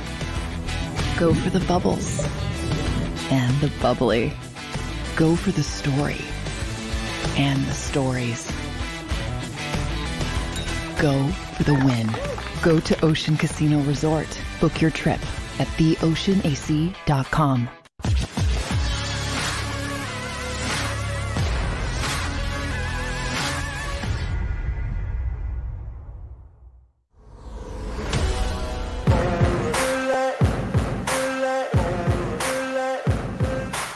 Back at it again. It's the football playbook with your boy, RIC in the place to be. Ric Serritella on the TFB, presented by Ocean Casino and uh, Resorts there in Atlantic City, home for the Eagles post game, home for the Atlantic City Jazz Festival on September 17th. You're home for 10 times uh, the rewards play. Uh, so, hey, uh, get on it, get in on it. Uh, let's see, Tone. Okay, we're working on getting Bob Wiley. He's looking for the link. Uh, in the meantime, or in between time, uh, let me just say in the um, backyard brawl, I'm officially saying, like, let's just stop playing jump around. Okay. Let's just eliminate it from every stadium. Uh, it's kind of like playing We Will Rock You. Um, the people in the stands weren't even alive when the song came out. And it kind of bothered me uh, when the song came on uh, not only did they not know the words, they just didn't know how to jump in rhythm. Like there's a whole jump around, jump around, jump up, jump up, and get down. And I just never seen so many people offbeat jump into the song. So like, let's just stop playing it. Okay. There's my free Football Friday advice to you. Uh, we're jumping around in the chat room. Shout out to all the chat room peoples Fly Parks, BC, GG Meta, Craig T. Smith, Big Keezy, What a Beezy, Tavern Mike, Philly 559, Dank, what up? Good to see Takeem joining the show. First time. Uh, you know, appreciate all the love and support out there in the chat room. And uh, we've had the NFL Draft Bible Familia here with you, breaking it down, chopping it up. Uh, touch base on some Eagles talk at the beginning of the show. Andre Dillard, fractured left forearm, probably won't need surgery. Uh, Tone, not sure if you've seen an injury update in terms of how long he'll be out. I assume he'll start on the PUP and miss at least four games, maybe longer. We shall see. Uh, Jack Driscoll, Le'Raven Clark, or maybe even Kayode uh, will be elevated to the backup tackle spot as somebody alluded to in the chat room earlier. Uh, just you know, antes up the pressure a little bit more on Jordan Mailata, but he he'll be good. He'll be fine. Uh, Davion Taylor re-signed to the practice squad, adding to that linebacker depth. Um, Marcus Maye, by the way, I saw he was arrested, and Ralph alluded to that. Uh, that's the Saints, right? Marcus Maye, because man, now that Chauncey Gardner trade really uh, kind of hurt them. Yeah, Marcus Maye. So they trade Ch- Chauncey Gardner Johnson, and then Marcus Maye gets uh, arrested for uh, a firearm, is it, or uh, road rage? Uh, what? Road rage and pointing a gun at several uh, underage females. Like, what are you doing, Marcus Maye? Come on, son. What's up, bro? Uh, Jalen Hurts saying, I don't care about all the haters. I can't hear you. I just do me. And from what I've seen, uh, yeah, there are still a lot of haters, very much so, in the chat room. That's for sure. They're still hating on Jalen. That's all right, man. we'll be here, you know, breaking it down, chopping it up, and uh, I will make it my priority to watch every single snap of every single Eagles game. And I will come here and light it up and bring you the truth. However, I see it, I'll call it each and every week. So, all this preseason hoopla and predictions next week, that all goes out the window. Just a reminder, uh, quick programming note we will be off on Monday here at the JAKIB Sports Channel. Uh, Tone is going to line up some best of reruns and um, keep you through the Memorial Day on Monday. But big shout out to JAKIB Sports hitting that million listener. Uh, first time in the history of JAKIB Sports, we went over a million viewers and listeners for the month of August. We're just going to continue to climb. Of course, it all kicks off 7 a.m. Eastern with your guy, Jeff Kerr, around the NFC East. Off to a good show uh, launching this week, along with the football playbook here from 10 to 12. In between, they sandwiched the Mac and Mac, Jody Mac, Johnny Mac, uh, Birds 365 and we'll have the sports take guys here in just about 30 minutes or so. So you don't even need to leave the chat. You'll just go automatically to the sports take guys. I, I saw some people saying that it worked yesterday. So you just stay right here. You don't need to log off and log back on. Tone is going to take you there. You just buckle up, you stay for the ride. It's a double chin strap affair. And then Big Sills is going to bring it home from three to six with the National Football Show. It's just how we get down at the JAKIB Sports Channel. Okay. Um, our guy Mook Williams is going to be joining us here in about 10 minutes or so. Uh, before we pop him on, I think at this point, Tone will probably just. Oh, hold on. Tone's got a note for me. Okay. Yeah, we'll just get we'll pop on uh, Coach Wiley next week at this point. Oh, there he is.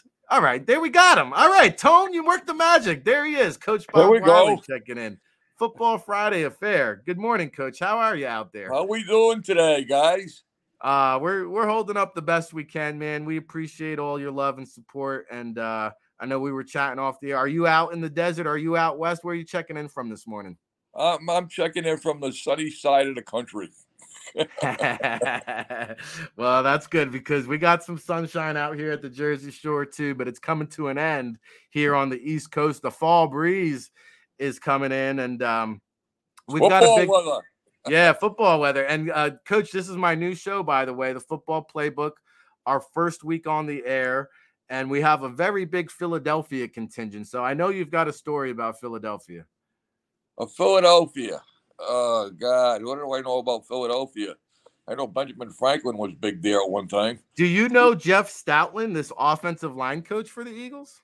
Jeff Stoutland. Uh, Jeff Stoutland was a graduate assistant at Syracuse University for George DeLeone. Uh, God rest his soul. George passed away uh, a short while back, and and uh, that's when I first met him. I'd go up there and and work some players out for the draft. I I think I was with the Bears at the time. Maybe it was the Bengals. I can't remember.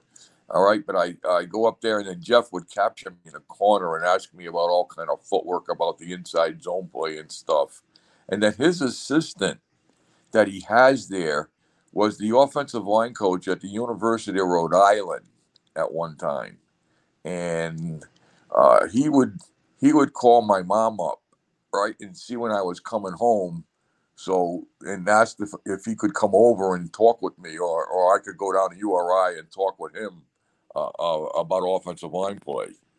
So it uh, uh, I got some some people I know there, right? They uh, but Jeff Jeff does a wonderful job. Jeff uh, Jeff has a national championship ring when he was at Alabama. He's an excellent football coach, and he Yeah. also he also has a Super Bowl ring Yes. uh, from from Philadelphia. So uh, not many people have those. You know, not many people get two. You know, one from, from from college and one from pro football. That's that's a really unique uh, accomplishment to have. Especially Well, there's a reason why they're keeping him around. I mean, he's been there for I think almost a decade now. But you're right. Before Philadelphia, he was down there with uh, Alabama as a, a O line coach for the Crimson Tide. yeah, and then he escaped from Saban.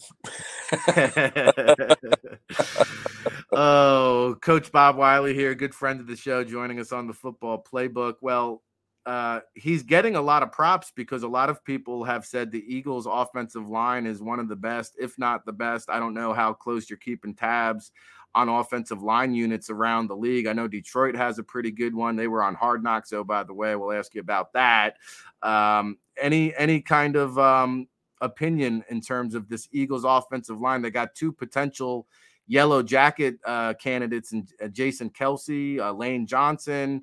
Uh, this Jordan Mailata has developed into a heck of a, a, a, tackle in his own right. You know, I, I, you know, people say that Ric, and you see yellow jacket. Okay, it's it's not because people will ask me to compare Joe Thomas to Anthony Munoz. You know, and so Joe, he's going to get the yellow jacket. I said, guys, it's not the yellow jacket. You know what I mean? I, I, it's the blue ring. They give you a blue ring that's like a Super Bowl ring. You know what I mean? When you get inducted into the Hall of Fame, anybody can go to Men's Wearhouse and buy a yellow jacket. you know what I mean? But you can't get those blue rings. Those are special. Those are special. You know what I mean? So, I, you know, when people say the yellow jacket stuff, I I, I kind of think it, it's the blue ring that's really important. You know, they asked me to compare Joe with Anthony. I said, well, right now I'd have to pick Anthony because because Joe doesn't have the blue ring yet, but he he will. You know, I mean, he'd be a first round ballot guy. You know, but to go back to the the Eagle offensive line, you know, when you you put it together and you got all these guys and you go through training camp and you say, hey, you know, it looks good on paper and training camp's okay, you know, because you you're trying to save the guys. Uh, you got to save them a little bit for for the for when it really counts. The preseason, you know, at the end of preseason, everybody has the same record. None of it counts, you know. Uh, so you you now you got to go play. Okay, now once you go out to play, that's where it all. That's where you you start to count the numbers. You know what I mean? That's where you know, what are they, they going to be second? Are they going to be fourth? Who knows where they're going to be? All they need to know is that what is their production of each player is the only thing that matters.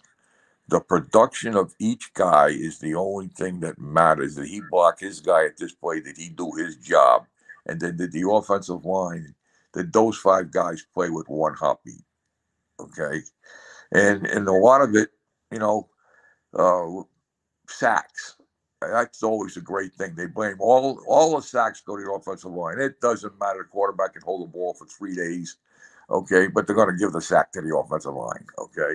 And same thing with receivers run the wrong routes and they get sacked. When running backs block the wrong guys, they get sacked. Don't miss a guy. Tight end goes out when he's not supposed to. There's a sack and it belongs to the offensive line, okay.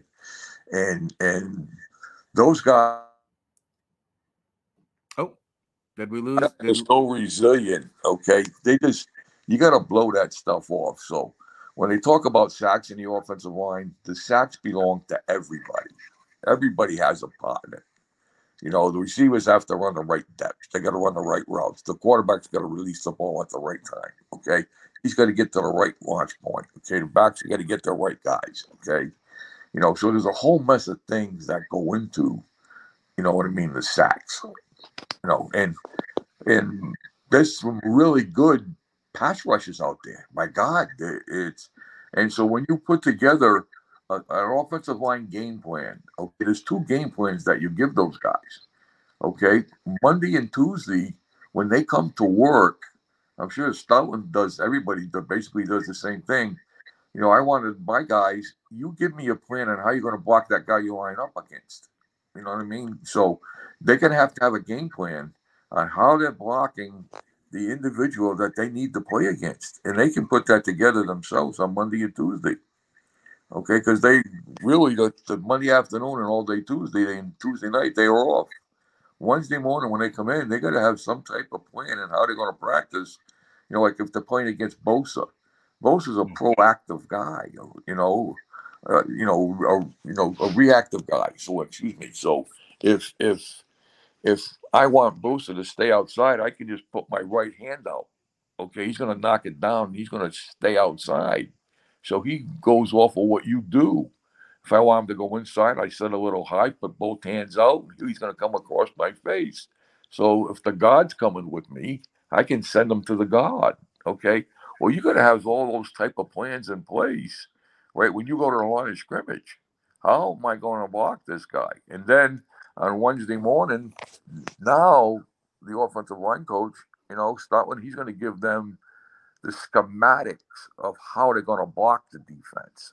Okay.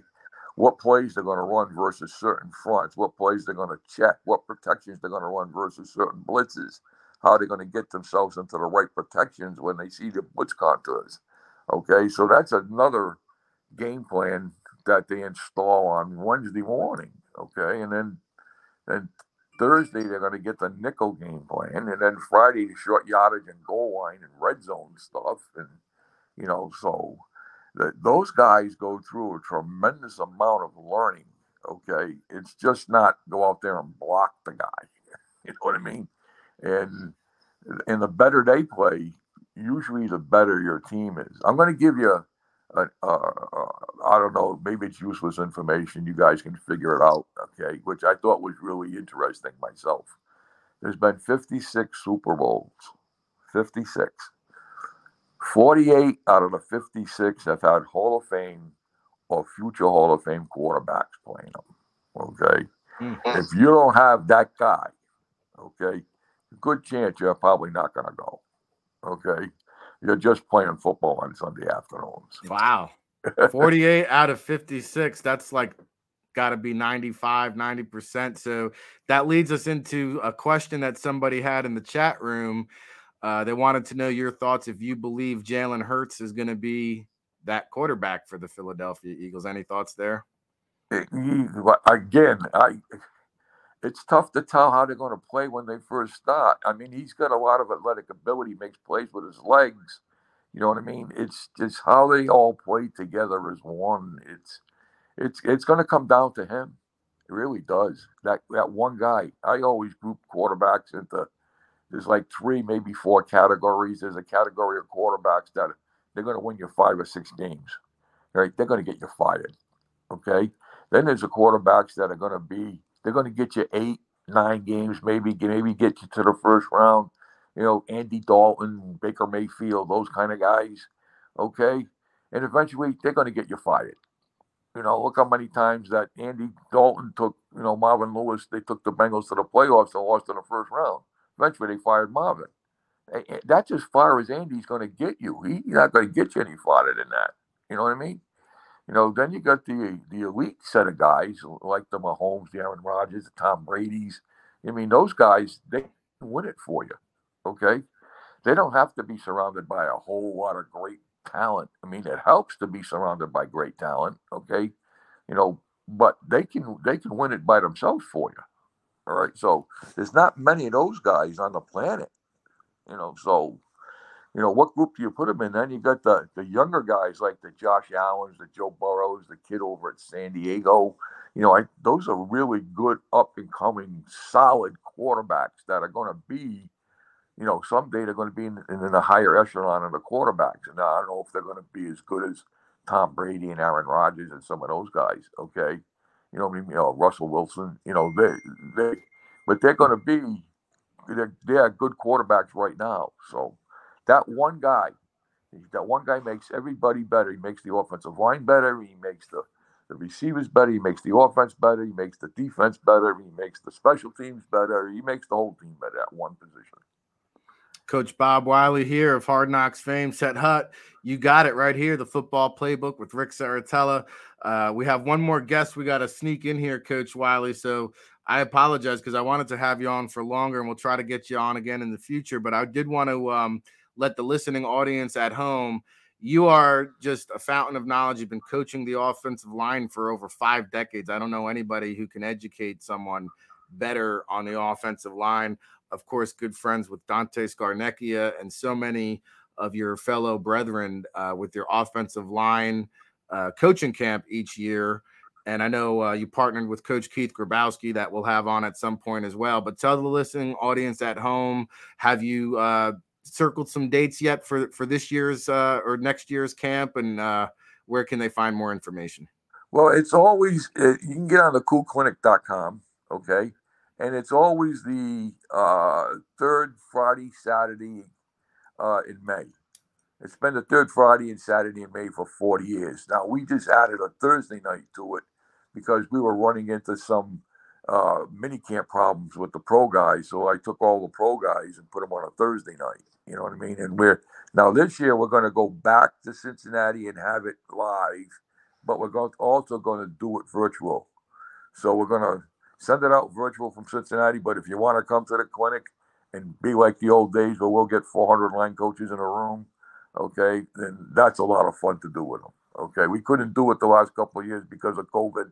You know what I mean? But this year we're going to go back to Cincinnati and do the same stuff that we've done over 40 years. No, that's outstanding. And I know we'll have you on plenty before now and then. Uh, appreciate you waking up here with us. Sorry for the technical uh, difficulties and late notice. As you know, we're dealing with a lot both on and off the air. And uh, I, I, definitely gave uh, uh, Samantha sent sent her some love yesterday when I saw her. I told her that you said hello, and uh, I'll keep you posted on on that situation. And we'll chat. We'll try to get you back on the show very soon, Coach. But I appreciate you taking some time here. All right. Good good day. Have a good day, guys. All right, thank you. That's Coach Bob Wiley. He's a legend. Uh, love talking shop with him. Uh, I always tell the story that uh, out at the NFLPA Collegiate Bowl, I had the honor and the privilege. I got caught up in the coach's room, and next thing you know, I'm sitting in between Coach Wiley on one side and uh, Jackie Slater on the other side. And in about two hours worth of time, I got a bigger education and learned more about the intricacies of offensive line play in two hours than I did my entire lifetime. And so uh, we'll try to get Coach Bob Wiley on here throughout the season. Uh, friend of the show, part of the NFL Draft Bible Familia as is our next guest. We're not going to take a commercial break because we just got jam packed guests. Tone is bringing it on home with me today. We're going to pop up part of the NFL Draft Bible Familia. It's a can't stop, won't stop situation here on the football playbook presented by Ocean Casino and Resorts. Make sure you go down to the gallery for the, all of your Eagles post game coverage. Get all those uh, preseason bets, and we gave you all the selections at the top of the show. Go wager those Eagles, man. Nine and a half. Pound that over, baby, all day long. And uh, it, it, might be t- time to pound some soda pop here on the Football Friday show with our guy Mook Williams joining us in from Boston. There he is out back, chopping it up, breaking it down. Good morning, Mook. Thanks for hopping on, man. Good morning. I'm back. I'm happy to be back. And this is a real background in my backyard. So it's Labor Day weekend. Got a kick back. I got the visor, got the Hawaiian Mook, shirt. Mook, are you suggesting that my background isn't real? I mean, it looks mint. I'm well, sure hey. they put you in the in the in the perch right there. I'm I'm sure you're right there. well, for those of you who don't know, uh, Mook Williams is my partner with NFL Draft Bible Consulting, a former certified NFLPA agent for nearly 20 years, uh, one of the co-founders of Vayner Sports, and you've definitely got to check out his Instagram page. You see it there at Mookagram, where he does his beer reviews. We'll get into more on that. We'll we'll we'll uh, wrap up the segment with the Mookagram. Uh, Actually, Mook's Brews is the beer review one. Mookagram is my general one, but Mook's Brews. Mook's Brews. Okay, yeah. got to get it if right. Want the beer reviews? Go there. Oh, I do, I do. But before we get there, before we get there, uh, tell the listening audience at home a little bit about what it is you do. I know you're a retired certified agent, but you do still represent coaches. Of course, you work with us here at the NFL Draft Bible, but give uh, the listening audience the skinny real quick. Oh, shout out to everybody listening, everybody in the comments section. Uh, I'm a retired uh, player agent, did it for 10 years. Uh, one of the reasons why I retired was not having to deal with what uh, many agents just had to deal with and are still dealing with, and that's final cuts. That's that's brutal, and I'll get into that for a couple minutes after after I intro myself. Still represent coaches, college, NFL, and along with Ric, run NFL Draft Bible Consulting, uh, where we help out various players, teams, parents, leagues, uh, you name it. You know, we put our collective experience together and we get it done. And we've done a whole bunch of different tasks for people. We've we've taught agents how to become agents, how to ex- succeed in the business. Uh, we've advised uh, parents have uh, prospects coming out of college, and you know we certainly advised uh, different teams and leagues, especially developmental ones, on how to how to get that next level of success.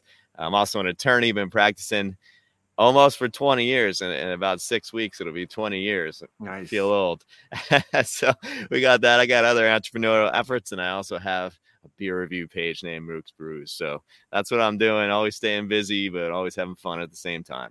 Yeah, don't worry, Mook. I was feeling old watching the uh, crowd try to get down to jump around. They had no rhythm, no beat. They didn't know the lyrics. It's like, hey, I guess you know, as somebody said, "Jump Around" came out in 1990. These kids weren't even alive when the song came out. So, yeah, yeah. we're getting up there in dog years, but it's all good. Um, you mentioned the undrafted free agent process that we've helped a lot of agents and players navigate. Uh, the 53 man roster cut down was this week. There's still going to be a lot of moving and shaking, though. The kickoff is still 10 days away. Absolutely. What can an agent or player or the fans expect to see coming down the wire between now and then? Well, these kind of moves aren't really reported on the, you know, the top the top outlets, you know, ESPN's not going to focus too much on the fight for the last couple spots or the practice squad, but that's what's happening right now. So you had different deadlines. Uh, the deadlines shift a little bit uh, during COVID after, so it's a little different. The final cut down day used to be on the first Saturday of college football season. I hated that because you couldn't you couldn't pay attention to college football. Now they put it during the week, uh, and you got to get down ultimately to 53 people. When you cut somebody who isn't a veteran, they go on waivers. So they're on waivers uh, 24 hours. A team can put in a claim for that person that's been cut, uh, and it, it's almost like a cycle. So that you get a first few waves, especially that last wave down the 53 where you cut you know, thousands of players go onto the street. But then, hey, maybe you thought you made the team, but there's this other, there's this next 24 hour period where you're going to be claiming people that you might like, that you had your scouts out in camp and at preseason games to grab some of those guys that a team didn't happen to want. So now you grab that guy. Now you got to cut a new guy. So then another round's a cut of the people that thought they made it, uh, but got replaced by somebody off the waiver wire. And, and actually, it keeps going a few more cycles down the line. Uh, also, teams are putting together practice squads. So that's those are the guys that aren't on the active roster, but you have an additional uh, unit of people to get ready, practice, practice every day, help the starters get ready, and that's a coveted spot when you're an undrafted free agent, a late rounder, or a guy that's been cut and released a dozen times and just hanging on to the league. You want to get on that practice squad. You make you still make a good paycheck compared to anything outside of football, and you're one injury away from getting onto that team and uh, practice squad gets to be a little bit like college recruiting sometimes. If you want somebody on the practice squad that that maybe was in camp on another team, you have to convince him to say, "Hey, once you've cleared waivers and nobody's claimed you, you have a choice on where you want to sign in the practice squad. Come on, sign with my team. forget that team you just spent you know three months with, you know the system with. Come over to my side." And, and as an agent, you can sometimes, occasionally, negotiate little perks, for, even for your practice squad guys, with guaranteed money, little bit elevated uh, compensation.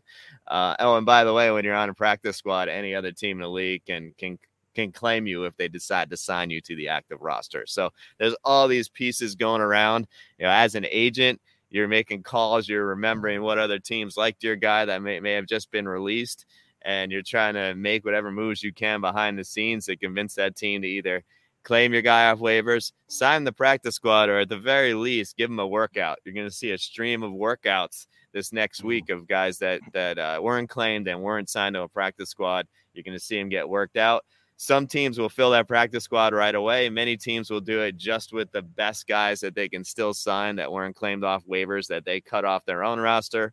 Other teams will leave a few open spots. You know, they, they might they might want to go shopping see who's available, and they think maybe they can upgrade the, the very bottom of their roster. So a lot of chaos. Uh, it's it's definitely a, a, cold shower, cold splash of water to anybody out there that that maybe thought they were in better standing than they were, both players and agents. You know, as agents, you try to you look through your list and you're like, all right, I think these guys can make it. All right, these guys might be in trouble. These guys have a long shot. And every year there's a little bit of a surprise. Um, usually it's a negative surprise for somebody that you know was uh, gets released. So uh, it's a it's a crazy time period. There there have been uh, years during this final cut down period where I didn't eat or shower the entire day. You know, just constantly dealing with yeah. stuff and and you know going crazy and the trying phones to get are lighting up. Yeah. yeah, exactly. So that that's what this period is about, and you definitely miss the first week of college football. So I'm glad I don't have to do that anymore, and I will be watching some of those games.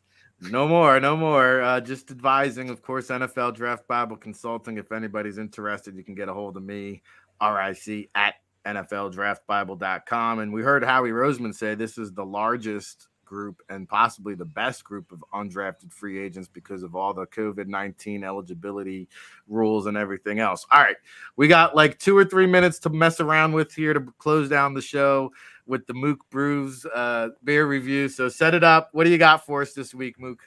All right, real quick. I have from out in Wisconsin, Hawaiian shirt party fruited sour, hence why I'm wearing a Hawaiian shirt, not a Mook's Brew shirt like I normally have. It's at 8.3% heavily fruited sour, has pineapple. My kind of party. My kind of party, by the way. Exactly. And it's a great way to kick off Labor Day weekend, my friends. Yes. So that's pineapple, tangerine, mandarin orange, sea salt, toasted coconut, and this is a heavyweight 8.3% ABV. There's actually, uh, I probably can't. You're making me thirsty. Mook. You're making me thirsty. There's, there's pieces of fruit in this beer. Actually, there's a piece of fruit right, right at the top of the like can. a sangria.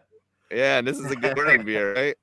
And it is chunky and it is thick, and there's flakes of fruit floating around in there. All right, I'm gonna give it a quick review here before we go off the air. Give it the smell up. test. Smell test, total pina colada. Smells just like a pina colada. This is pretty awesome. Let's give it a taste. Perfect for the summer, Labor Day. Uh, it's just it has the consistency of a smoothie. There's little chunks of fruit in here. Can you hear that on the can? That's, a crazy. big I never seen that. in the can. I never seen that before. That's fruit in the can. If I had more time, I'd What do they got in there? Pineapple or something? They must have some pineapples. That must be pineapple uh, or tangerine. I don't know. It's probably pineapple. But man, it tastes awesome. It tastes like a pina colada. Consistency of a smoothie, but it has 8.3% alcohol to get you off on the right foot for Labor Day weekend. Oh, baby. Really interesting, unique beer.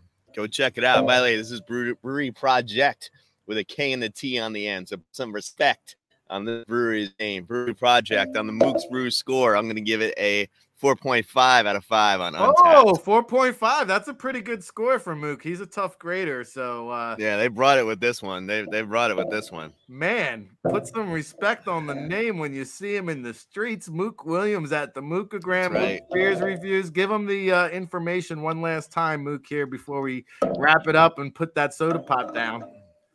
Yeah, so if you want the beer reviews, go to Mook's Brews. That's simply at Mook's. So M is in Michael, O O K S, and then Brews, B R E W S. It's also mentioned in my main Instagram page, which is Mookagram. And if you go to Mookagram, you'll just see a bunch of mountain biking and skiing and uh, adventure type stuff. If you, if you scroll down a couple years, you're going to see a lot of football highlights. But now, now you see a lot of me having a great time and enjoying life.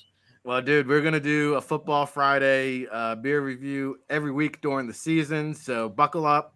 Uh, it's a football Friday. It's a Labor Day weekend, and uh, we're out of time. So as Mook is pouring down that uh, beer, Have fun, everybody. we're gonna Stay safe. Stay safe. I, I know we got a call at like 115, Mook, so I'll chop it up with you later on. Uh, good job out of you, Tone, behind the scenes. And uh, we will see you back on Tuesday, everybody. Stay right here in the chat room.